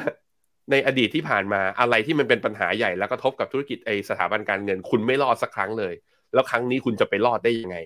มันจึงเป็นวิกฤตเรื่องเป็นวิกฤตความเชื่อมั่นนะครับแล้วก็ด้วยความที่มันเป็นกระทบกับความเชื่อมั่นเข้ามาอย่างต่อเนื่องอย่างนี้ตัว Credit Suisse เนี่ยเก่งเรื่องตัววานิธนกิจใช่ไหมอีกอีกยูนิตนึงที่ก็ได้รับชื่อเสียงและเป็นที่ยอมรับว่ามีความโปรเฟสชันนอลในวงกว้างมากๆคือ Wealth Management พอมันเกิดเหตุการณ์นี้ขึ้นมามันทำให้นักลงทุนรายใหญ่ของเขาอ่ะลูกค้ารายใหญ่ของเขาไม่มั่นใจแล้วก็มีการอ่าถอนเงินลงทุนเนี่ยออกมาเรื่อยๆมันจึงเป็นปัญหาที่ว่าฐานเงินฝากเองหรือว่าฐานเงินลงทุนของเขาเองที่ลดลงมาก็นำมาสู่ปัญหาเรื่องรายได้ก็เติมเข้ามาไม่ทันก็ต้องปรับโครงสร้างกันเรื่อยๆแล้วปัญหาพอมันอีลงตุงนังอ่ะสองปีเกิดทีสองปีเกิดทีวิธีการจะแก้ปัญหาได้วิธีที่เขาทำนะคือไล่ออก ซี อี โอ กับผู้บริหารแล้วก็ตั้งใหม่มันจึงทำให้การดำเนินงานหรือการแก้ปัญหาในระยะยาวนั้นมันไม่เกิดขึ้นก็ต้องอันนี้เป็นความท้าทายของเขานะครับเนี่ยสะท้อนถึงปัญหาเรื่องความเสี่ยงก็คืออย่างนี้ตอนนี้ Credit Suisse นะเมื่อเทียบกับแบงก์อื่นๆนะ Deutsche Bank Morgan Stanley ยู บี เอส เจ พี หรือตัวอื่นๆในที่มีธนาคารยักษ์ใหญ่ที่มีอิทธิพลต่อโลกเนี่ยก็จะเห็นว่ามีแค่ Credit Suisse ที่เดียวนะที่ ซี ดี เอส ของเขาเนี่ยพุ่งขึ้นมาในขณะที่ถ้าลองย้อนกลับไปดูนะตอนวิกฤตซับไพรม์เนี่ย เวลามันพุ่งขึ้นมาก็พุ่งขึ้นมาเรียกว่าเอ่อแต่ตัวสีแดงมอตอนนั้นมอร์แกนสแตนเลย์มีปัญหาเยอะเพราะว่าเขามีพอร์ตตัวอ่ามอร์เกจแบ็กนะตัว ซี ดี โอ เนี่ยที่ไปผูกกับตัวสินเชื่อที่อยู่อาศัยเยอะตอนนั้นก็พุ่งเยอะแต่ตัวอื่นก็ถ้าไม่มีปัญหามันก็ ซี ดี เอส ก็ไม่ได้ดีดเยอะรอบเนี้ยคำถามคือแล้วใครจะเข้ามาช่วย ซี ดี ไอ้ Credit Service ในระยะยาวเรารู้ละระยะสั้นคือ เอส เอ็น บี แล้ว เอส เอ็น บี จะช่วยระยะยาวหรือเปล่านะครับ Credit Service ถ้าสมมุติว่ามีปัญหาที่เขาบอกไง too big to fail ทำไม เอส เอ็น บี ถึงจำเป็นต้องเข้ามาช่วยสาเหตุเป็นเพราะว่า total asset ของ Credit Service นั้นใหญ่กว่า เอส วี บี ค่อนข้างเยอะเกินประมาณสักเกือบๆสามเท่าอ่ะเพราะฉะนั้นปัญหามันอาจจะน่ากลัวมากกว่าแล้วมันทำลายความเชื่อมั่นคือ Credit Suisse เนี่ยเขาเรียกว่าเป็นธนาคารที่พอพูดถึงธนาคารนี้เราจะนึกถึงสวิตเซอร์แลนด์และระบบการเงินของสวิตเซอร์แลนด์ด้วยเพราะฉะนั้นถ้าเขาล้มไปมันทำลายภาพ reputation แล้วก็ trustworthy ของตัวระบบภาพรวมอันนั้นอาจจะเป็นที่มาที่ว่าทำไม เอส เอ็น บี ไม่มีทางเลือกนอกจากยังไงก็ต้องช่วยให้ Credit Suisse เนี่ยสามารถรอดได้อย่างน้อยๆก็ในระยะสั้นนะครับครับแล้วก็ภาพที่เกิดขึ้นนะครับหลังจากที่เกิดความเสี่ยงในภาคสถาบันการเงินนะครับทำให้ตอนนี้เนี่ยเราจะเห็นว่ามีเม็ดเงินฟันโฟครับจากนักลงทุนนะครับที่ต้องการหลีกเลี่ยงความเสี่ยงจากการลงทุนในสินทรัพย์เสี่ยงอย่างหุ้นฮะก็มีการโยกย้ายเงินนะครับมาอยู่ในตลาดตราสารหนี้ข้อมูลล่าสุดที่เราเห็นนะครับตอนนี้เนี่ยเงินอินโฟครับที่เข้าสู่ตลาดตราสารหนี้ของสหรัฐในช่วงสัปดาห์ที่ผ่านมานะครับตั้งแต่วันที่สิบห้ามีนาคมทะลุอยู่ที่ หนึ่งแสนสองหมื่น ล้านเหรียญสหรัฐเป็นที่เรียบร้อยแล้วครับพี่แบงค์ตัวเลขนี้เนี่ยทะลุสูงขึ้นมาเทียบเท่ากับช่วงเกิดโควิดเลยนะตอนนั้นคือปีสองพันสิบเก้า สองพันยี่สิบนะครับแปลว่าตลาดเนี่ยก็ต้องปรับพอร์ตนะฮะคนที่มีสินทรัพย์เสี่ยงอยู่ในหุ้นก็บอกว่าลดความเสี่ยงเอาไปเก็บไว้ในตราสารนี้เพิ่มมากขึ้นนะครับมันไม่ใช่แค่นั้นไงปั๊บคนที่กังวลว่าวิกฤตธนาคารจะลุกลามจึงถอนเงินฝากแล้วเอามาฝากมันนี่มาเก็ตด้วยเพราะอะไรก็ฝากเงินฝากกับดอกเบี้ยคิดทุกๆหกเดือนแล้วแถมดอกเบี้ยเงินฝากน้อยกว่ามันนี่มาเก็ตนะตอนนี้อยู่ในตลาดแล้วมันนี่มาเก็ตไอ้มันนี่มาเก็ตฟันในตลาดเวลา เอ็น เอ วี มันบวกทุกไปมันจากการ accrue ตัวตัวตราสารหนี้นั้นขายก็ขายได้ทับสภาพคล่องก็ใกล้เคียงกับเงินฝากแถมคล้ายๆกับว่าดอกเบี้ยก็รันอยู่ตลอดเนี่ยทุกทุกอย่างรวมกันมันจึงทำให้เกิดในสถานการณ์ตอนนี้นะแบงก์รับอาจจะไม่เกิดก็คือล้มละลายแบบหนักๆอาจจะไม่เกิดแต่แบงก์รันเนี่ยก็คือเงินยังไหลออกจากเงินฝากเนี่ยผมคิดว่าจะยังมีอยู่พี่ปั๊บแล้วดูท่าทีแล้วเฟดมีโอกาสที่จะขึ้นดอกเบี้ยเพิ่มขึ้นด้วยเพราะฉะนั้น Money Market ก็จะได้ผลตอบแทนที่เพิ่มสูงขึ้นส่วนธนาคารถ้าเห็นแบบนี้ธนาคารก็จำเป็นครับที่อาจจะต้องขึ้นดอกเบี้ยเงินฝากเพื่อไม่ให้เงินมันไหลออกจากตัวธนาคารของตัวเองนะครับครับ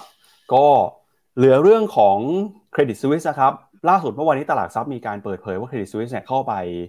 มีสัดส่วนในการถือหุ้นนะครับในบริษัทจดทะเบียนของไทยแต่ต้องบอกว่าเป็นการถือผ่าน Custodian นะครับอ่ะเซตก็ออกมายืนยันชัดเจนนะครับว่าถ้าหากว่า Credit Suisse ล้มไปเนี่ยก็จะไม่ได้มีผลนะครับกับการถือหุ้นในบริษัทที่มีสัดส่วนการลงทุนตลาดหุ้นไทยอยู่กับมุมมองของฟีโนเมนาเรื่องการปรับพอร์ตในช่วงนี้นะครับก่อนที่ไปดูประเด็นเรื่องของ Credit Suisse กับตลาดหุ้นไทยกันนะครับชวนคุณผู้ชมไปดูกับไฮไลท์ของรายการ มิสเตอร์ Messenger Walk ที่ออกอากาศพรุ่งนี้หน่อยวันนี้หลายคนเข้ามาแซวถ้าใครจำมันได้คือเอ่อพี่แบงค์กับผมเนี่ยไปตัดผมใหม่ที่ร้านตัดผมแห่งหนึ่งในสยามนะครับชื่อร้าน Phoenix at วันเนี่ยไฮไลท์เป็นยังไงนะครับเดี๋ยวไปดูกันครับแขกรับเชิญ มิสเตอร์ Messenger Walk อี พี นี้คุณหญิงไบรวินสาวสวยมากความสามารถที่สามารถปลดหนี้ยี่สิบล้านให้กับครอบครัวได้นะครับตอนนี้เธอเป็นดีเจเป็นพิธีกรทั้งนักลงทุนทั้งนักแสดงผู้ชายดีๆแบบกัปตันนะไม่ได้หากันได้ง่ายๆตาม เซเว่น-Eleven นะจ๊ะที่สำคัญนะตอนเนี้ยเธอโสดๆๆๆมารู้จักกับเธอพร้อมๆกันในรายการ มิสเตอร์ Messenger Walk อี พี สองพรุ่งนี้ สอง ทุ่มตรงห้ามพลาดมาเจอกันนะครับอ่านะฮะก็ดูกันได้นะครับกับรายการ มิสเตอร์ Messenger Walk ที่ออกอากาศกันในวันพรุ่งนี้นะครับมีความน่าสนใจมากมายเลยทีเดียวครับก็เป็นยังไงบ้างครับพี่แบงค์ไปถ่ายรายการกับเอ่อพี่หญิงกัญญาไลวินมาครับอ่ะปั๊บครับพยายามเชิญแขกเป็นผู้หญิงมาเยอะๆนะครับผมจะกระชุ่มกระชวยแต่อย่าเยอะมากเกินไปนะฮะเดี๋ยวเมียจะเดี๋ยวเมียเดี๋ยวเมียจะเข้าแล้วงานผมจะซวยนะครับครับอ่ะชวนคุณผู้ชมไปต่อกับประเด็นเรื่องของการลงทุนบ้างครับตลาดหุ้นไทยได้รับผลกระทบกับเรื่องนี้แค่ไหนนะครับเมื่อวันนี้ทางตลาดหลักทรัพย์เนี่ยเขามีการเปิดเผยตัวเลขข้อมูลครับถึงสัดส่วนนะครับของบริษัทในตลาดหุ้นไทยที่ทาง Credit Suisse ครับ เอ จี สิงคโปร์สาขาสิงคโปร์เนี่ยเข้าไปลงทุนเป็นผู้ถือหุ้นใหญ่อยู่มีอยู่ทั้งหมดนะครับสิบหกบริษัท มูลค่ารวมกันเนี่ยอยู่ที่ประมาณ สองหมื่นหกพันล้านบาทนะครับประกอบไปด้วยบริษัทที่ขึ้นอยู่บนหน้าจอตามนี้เลยนะครับก็สัดส่วนไม่เท่ากันครับถ้าไปดูเนี่ยห้าหลักทรัพย์ที่มีการถือครองมากที่สุดอันดับที่หนึ่งก็คือ Star ครับมูลค่าหุ้นประมาณ หกพันหนึ่งร้อยล้านบาทอันดับที่สองคือ True นะครับ หกพันล้านบาทอันดับที่สามคือ Mint มูลค่า ห้าพันห้าร้อยล้านบาทแล้วก็มีสวัสดิ์มี ที ที เอ ด้วยนะครับดร.ภากร ปีตะธวัชชัยนะครับกรรมการและผู้จัดการตลาดทรัพย์แห่งประเทศไทยออกมาระบุว่าสถานการณ์ของปัญหาเครดิตสวิสเนี่ยไม่ได้ไม่ได้กระทบนะครับกับตลาดหุ้นไทยมากนักเป็นเพียงเซนติเมนต์จากต่างประเทศที่เกิดความไม่มั่นใจของนักลงทุนทั่วโลกต่อวิกฤตการณ์ของธนาคารทั้งในสหรัฐและก็ในยุโรปนะครับการเกิดวิกฤตของเครดิตสวิสไม่เกี่ยวข้องโดยตรงกับ Silicon Valley Bank ที่เกิดปัญหาสภาพคล่องซึ่งแตกต่างกันนะครับที่เครดิตสวิสเนี่ยมีปัญหาเฉพาะตัวเป็นปัญหาด้านการเงินแล้วก็มีปัญหาเก่าๆสะสมมานะครับอย่างไรก็ตามครับปัจจุบันตลาดหุ้นทั่วโลกเนี่ยมีความเชื่อมโยงกันนะครับแล้วก็การเผยแพร่ข้อมูลข่าวสารมีความรวดเร็วนักทุนนะครับต้องใช้เวลาเพื่อทำความเข้าใจกับข้อมูลที่ทยอยมาซึ่งในช่วงแรกของเหตุการณ์อาจจะมีความตกใจมีความกังวลของตลาดค่อนข้างมากจากนั้นก็จะค่อยๆทำความเข้าใจมากขึ้นซึ่งตลาดหลักทรัพย์ก็มองว่าตลาดหุ้นทั่วโลกขณะนี้มีความเปราะบางแล้วก็ความผันผวนนะครับอย่างกรณีตลาดหุ้นเนี่ยที่มีการขึ้นลงมาวันละ สองถึงสามเปอร์เซ็นต์ ก็เกิดมาจากความวิตกกังวลเหล่านี้ครับทางตลาดหลักทรัพย์นะครับก็พยายามจะออกมาทำความเข้าใจแล้วก็ให้ข้อมูลแก่นักลงทุนทำให้นักลงทุนได้ข้อมูลที่ถูกต้องครบถ้วนโดยเฉพาะเรื่องที่เป็นประเด็นสำคัญนะครับที่ยังไม่มีข้อมูลออกมาแล้วก็เพื่อนักวิเคราะห์นะครับนักลงทุนเนี่ยสามารถนำข้อมูลไปใช้ประกอบการตัดสินใจได้อย่างถูกต้องนะครับแม้ว่าธุรกิจนี้จะดำเนินมาอย่างต่อเนื่องครับแล้วก็ทำให้ดัชนีหุ้นไทยเกิดความผันผวนอย่างไรก็ตามนะครับเรื่องของความกังวลผลกระทบต่อกลุ่มธนาคารในประเทศไทยที่จดทะเบียนอยู่ในตลาดหลักทรัพย์นั้นดร.ภากรก็บอกว่าธนาคารของไทยไม่เหมือนกับธนาคารในต่างประเทศเพราะธุรกิจหลักเป็นการรับฝากเงินและการปล่อยสินเชื่ออย่างนั้นกลุ่มลูกค้าในประเทศเป็นหลักและธนาคารไทยก็มีความมั่นคงของฐานทุนที่สูงหุ้นในกลุ่มธนาคารนะครับถูกขายออกมาเป็นเซนติเมนต์กับตลาดหุ้นคล้ายๆกับตลาดหุ้นต่างประเทศครับแต่พื้นฐานเนี่ยแตกต่างกันนะครับสำหรับข้อมูลนะครับที่ระบุว่า Credit Suisse เข้ามาถือหุ้นในบริษัทจดทะเบียนไทยบางบริษัทนะครับก็เกิดความกังวลว่าอาจจะถูก Credit Suisse ขายออกมาเนี่ยดร.ภากรก็บอกนะครับว่าบริษัทจดทะเบียนที่มีรายชื่อของ Credit Suisse เป็นผู้ถือหุ้นนั้นพบว่า Credit Suisse เป็นเพียง Custodian ครับที่ดูแลเงินลงทุนของนักลงทุนสถาบันไม่ใช่เป็นการลงทุนโดยตรงของ Credit Suisse ทำให้ความเสี่ยงที่จะถูกการขายทิ้งคงไม่เกิดขึ้นเพราะว่าไม่ใช่เงินของ Credit Suisse นะครับแต่เป็นเงินทุนของลูกค้าเพราะฉะนั้นเนี่ยก็อยากจะให้นักลงทุนนะครับวิเคราะห์ข้อมูลให้ดีครับแล้วก็ไม่ตระหนกตกใจมากเกินไปจากรายชื่อของการถือหุ้นของ Credit Suisse ในบจ.ไทยนะครับที่เอ่อที่มีการแชร์กันเนี่ยก็บอกว่าเป็นเพียง Custodian ที่ฝากเงินให้ Credit Suisse ดูแลเท่านั้นนะครับเพราะฉะนั้นเรื่องนี้เนี่ยถือว่า Credit Suisse นะครับมีสัดส่วนลงทุนตรงกับบจ.ไทยมีน้อยมากครับแล้วก็คิดว่าจะไม่เป็นปัญหาใหญ่ที่ลุกลามมาปลายไปครับพี่แบงค์ก็ผมว่า point หนึ่งนะก็ค่อนข้างอันเนี้ยต้องต้องต้องแบ่งก่อนกรณี เอส วี บี เนี่ยเป็นปัญหาเรื่องสภาพคล่องกับการถือตราสารที่เขาเรียกว่า mismatch finance แล้วก็มีการแห่ไถ่ถอนเงินออกระยะสั้นตัวเองไม่มีสภาพคล่องเพียงพอจึงไปขายตราสารหนี้แล้ว mark loss เมื่อ loss ขึ้นมาปุ๊บมันก็เลยมีปัญหากับธนาคารซึ่งต่างถามว่ามันต่างจาก Credit Suisse ไหม Credit Suisse เนี่ยมันเกิดจากผลการดำเนินงานที่มันเป็น track record เมื่อกี้อย่างที่เห็นราคาหุ้นจากจุดสูงสุดลงมา เก้าสิบเปอร์เซ็นต์ ตั้งแต่นับตั้งแต่ปี สองพันเจ็ด สองพันแปด ทุกวิกฤตมาเขามีปัญหากันมาหมดเพราะฉะนั้นมันเป็นเรื่องของการบริหารงานที่ไม่ดีมาอย่างต่อเนื่องถ้าธนาคารไหนๆก็แล้วแต่ที่ยังบริหารงานยังดีอยู่กำไรยังดีอยู่และสภาพคล่องมันไม่ลุกลามเป็นวงกว้างมันก็แปลว่ามันไม่ใช่ contagion risk อ่ะมันไม่น่าจะแผ่กระจายเพราะฉะนั้นเรื่อง Credit Suisse คือหลายๆคนก็เลยลองบอกว่ามันเป็นเขาเรียกว่าผลกระทบเรื่องความเชื่อมั่นกับตัวธนาคารที่มีปัญหาอยู่ก่อนหน้านี้แล้วเพราะฉะนั้นไม่เกี่ยวกันแล้วก็ปัญหานั้นแตกต่างจาก เอส วี บี อันนี้ก็คือพยายามจะ address ให้เข้าใจกันทุกคนนะครับครับก็แล้วคำแนะนำในการปรับพอร์ตช่วงนี้ของ Phenomena เป็นยังไงนะครับเดี๋ยวเรามาดูกันในช่วงท้ายของรายการวันนี้ครับเดี๋ยว Opportunity วันนี้พาคุณผู้ชมไปดูกันกับมุมมองของ Phenomena นะครับที่มีต่อพอร์ตการลงทุนสินทรัพย์ไหนนะครับจะได้รับผลกระทบอย่างไรเรามาติดตามกันครับเราไปดูครับช่วงในวิกฤตเนี่ยแต่ละสินทรัพย์นั้นเขามีการตอบรับเป็นอย่างไรกันบ้างนะฮะจะเห็นว่าไม่ว่าจะอันนี้ลองแบ่งเป็นตัวเซกเตอร์นะก็จะเห็นว่าไม่ว่าจะเป็นโควิด สิบเก้า ซับไพรม์หรือว่า .com bubble แต่ละสินทรัพย์ก็ปรับตัวลงทั้งทั้งหมดแม้แต่ตัวเฮลท์แคร์ซึ่งเป็นดิเฟนซีฟนะก็ปรับตัวลงแต่จะเห็นว่าพวกหุ้นกลุ่มดิเฟนซีฟกลุ่มอุตสาหกรรมที่เป็นที่เรียกว่าเป็นรายได้ของเขาไม่ได้ว่าขึ้นลงตามวัฏจักรของเศรษฐกิจนั้น จะปรับตัวมีโอกาสที่จะปรับตัวน้อยกว่าตัวอุตสาหกรรมอื่นๆอันนี้คือสิ่งที่เราได้เห็นจาก presentation อันนี้นะอันที่สองฮะหน้าต่อไป infrastructure เนี่ยจะเห็นว่ามี drawdown ต่ำแต่ก็อาจปรับตัวลงได้ในช่วงวิกฤตเหมือนกันคือระหว่างทางอ่ะความผันผวนอาจจะไม่ได้เยอะเท่ากับตัวดัชนีตัวอื่นแต่เวลาถึงวิกฤตขึ้นมาเนี่ยมันอาจจะปรับตัวลงได้เยอะเพราะว่าคนถือคิดจะถืออย่างเดียวพอมีแพนิคอยากขายมันอาจจะมี liquidity ไม่พอทำให้เวลาขายขายดั้มลงมาเนี่ยราคามันจึงลงลึกเพราะว่าสภาพคล่องหรือคนที่จะมาซื้อเนี่ยอาจจะซื้อไม่ทันอันนี้ก็เป็นโน้ตไว้ว่า infrastructure เนี่ยมีปัญหาเรื่องนี้ถ้าเกิดวิกฤตนะครับในขณะที่ไปดูทองคำครับทองคำมักจะให้ผลตอบแทนที่ดีในยามตลาดผันผวนและโดยเฉพาะถ้าสมมุติว่าเกิดเหตุการณ์ recession อย่างในอดีตที่ผ่านมาก็จะเห็นนะครับว่าตัว performance ของทองเนี่ยในช่วงอย่างปี Global Financial Crisis ก็บวกได้ประมาณ ยี่สิบห้าเปอร์เซ็นต์ วิกฤต .com ตอนช่วงนั้นทองก็บวกได้ประมาณสัก สิบสองเปอร์เซ็นต์ หรือตอนสีม่วงก็คือตัวโควิด สองพันสิบเก้า เนี่ยจะเห็นว่าทองใช้ระยะเวลาในการดีดประมาณเกือบๆ ยี่สิบห้าเปอร์เซ็นต์ ภายในเวลาประมาณสี่เดือนไปต่อครับในแง่ของตราสารหนี้เราคิดว่าตัว ยู จี ไอ เอส นะตัวกองทุนหลักคือตัว Pimco จี ไอ เอส Income เนี่ยเรามองว่ามี quality credit ที่ดีกว่ากองอย่าง ยู ดี บี หรือว่า เค เค พี จี ยู Bond คำว่า credit quality ก็คือว่าตราสารที่เขาไปถือเนี่ยมีระดับตัว credit rating ที่สูงกว่าในค่าเฉลี่ยแน่นอนมันมีอาจจะมีตัวที่อาจจะเป็น non rate อยู่บ้างอาจจะไอตัวเกรดอาจจะลงมา B บ้างแต่ภาพรวม average credit เนี่ยพอมันสูงกว่ามันก็ทำให้มีเขาเรียกว่าเราเวลาลงทุนเนี่ยเราก็จะมีความมั่นใจว่า default อาจจะเกิดน้อยกว่านั่นเองนั่นจึงเป็นที่มานะครับว่าพอร์ตการลงทุนครับในแง่ของพอร์ตการนะ global absolute return เนี่ยทางทีมก็เลยขอว่า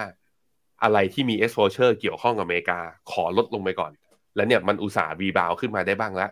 ก็ลดลงไปเราขอออกจาก เค เอฟ เอช Healthcare นะก็แปลว่าที่อยากจะถือ defensive เนี่ยเรามองว่า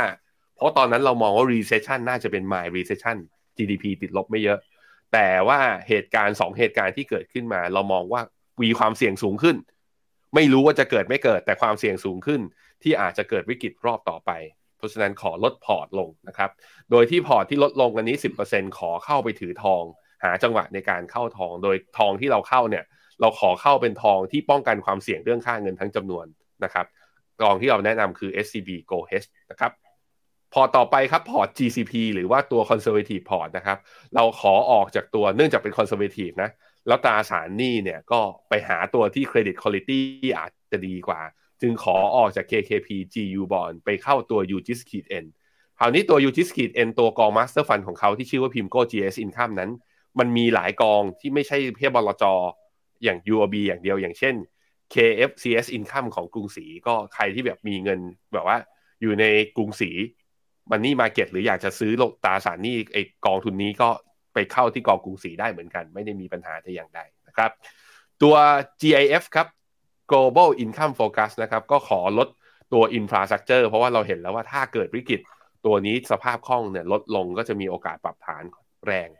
นะครับก็ลดลงจากสัดส่วนเดิม สิบเปอร์เซ็นต์ ก็เอาออกมา สิบเปอร์เซ็นต์ สิบเปอร์เซ็นต์ นั้นไปเข้าที่ไหนนะฮะ สิบเปอร์เซ็นต์ นั้นเอามาเข้าตัวUh, เค เอฟ เอส Plus เค เอฟ เอส Plus ก็คือกอง Money Market เอามารอไว้ก่อนก็คือว่าลดความเสี่ยงลงแล้วมาถือสินทรัพย์สภาพคล่องอ่าสภาพคล่องสูงความเสี่ยงต่ำในขณะที่กองทุนตราสารหนี้โลกนะก็ออกจาก ยู ดี บี มาเข้า ยู จี ไอ เอส ซึ่งอยู่ในบลจ. ยู โอ บี ด้วยเหมือนกันก็เพราะนั้นก็ทำการสวิตชิ่งได้เป็นคู่เลยออกไป สิบห้าเปอร์เซ็นต์ มาเข้า ยู จี ไอ เอส สิบห้าเปอร์เซ็นต์ นะครับนี่คือทั้งหมดบนพอร์ต Private Wealth สามพอร์ตนะที่พอเกิดแอคชั่นในช่วงเออพอเกิดเหตุการณ์ในช่วงสาม สาม สี่ วันทำการที่ผ่านมาเราคิดว่ามีความเสี่ยงเพิ่มขึ้นจำเป็นที่จะต้องมาหาถือสินทรัพย์ปลอดภัยนั่นเองนะครับ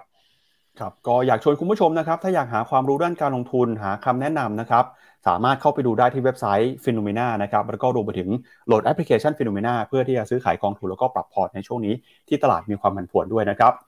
และนี่ก็เป็นทั้งหมดครับของรายการข่าวเช้า Morning Brief วันนี้นะครับสัปดาห์หน้าครับเรากลับมาเจอกันกับเรื่องการประชุมของธนาคารกลางสหรัฐมีแต่เรื่องตื่นเต้นตลอดทั้งเดือนนี้เลยนะครับยังไงเสาร์อาทิตย์พักผ่อนกันเยอะๆครับเก็บแรงไว้แล้วสัปดาห์หน้ามาสู้กันใหม่กับตลาดนะครับวันนี้ลาไปก่อนครับสวัสดีครับ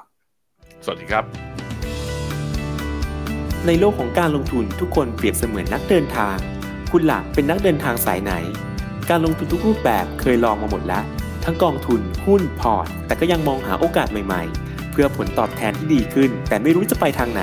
ให้ Phenomena Exclusive บริการที่ปรึกษาการเงินส่วนตัวที่พร้อมช่วยให้นักลงทุนทุกคนไปถึงเป้าหมายการลงทุนสนใจสมัครที่ ฟินโน ดอท มี สแลช ฟีโนมีนา เอ็กซ์คลูซีฟ หรือ ไลน์ แอท ฟีโนมีนา พอร์ต คำเตือนผู้ลงทุนควรทำความเข้าใจลักษณะสินค้าเงื่อนไขผลตอบแทนและความเสี่ยงก่อนตัดสินใจลงทุน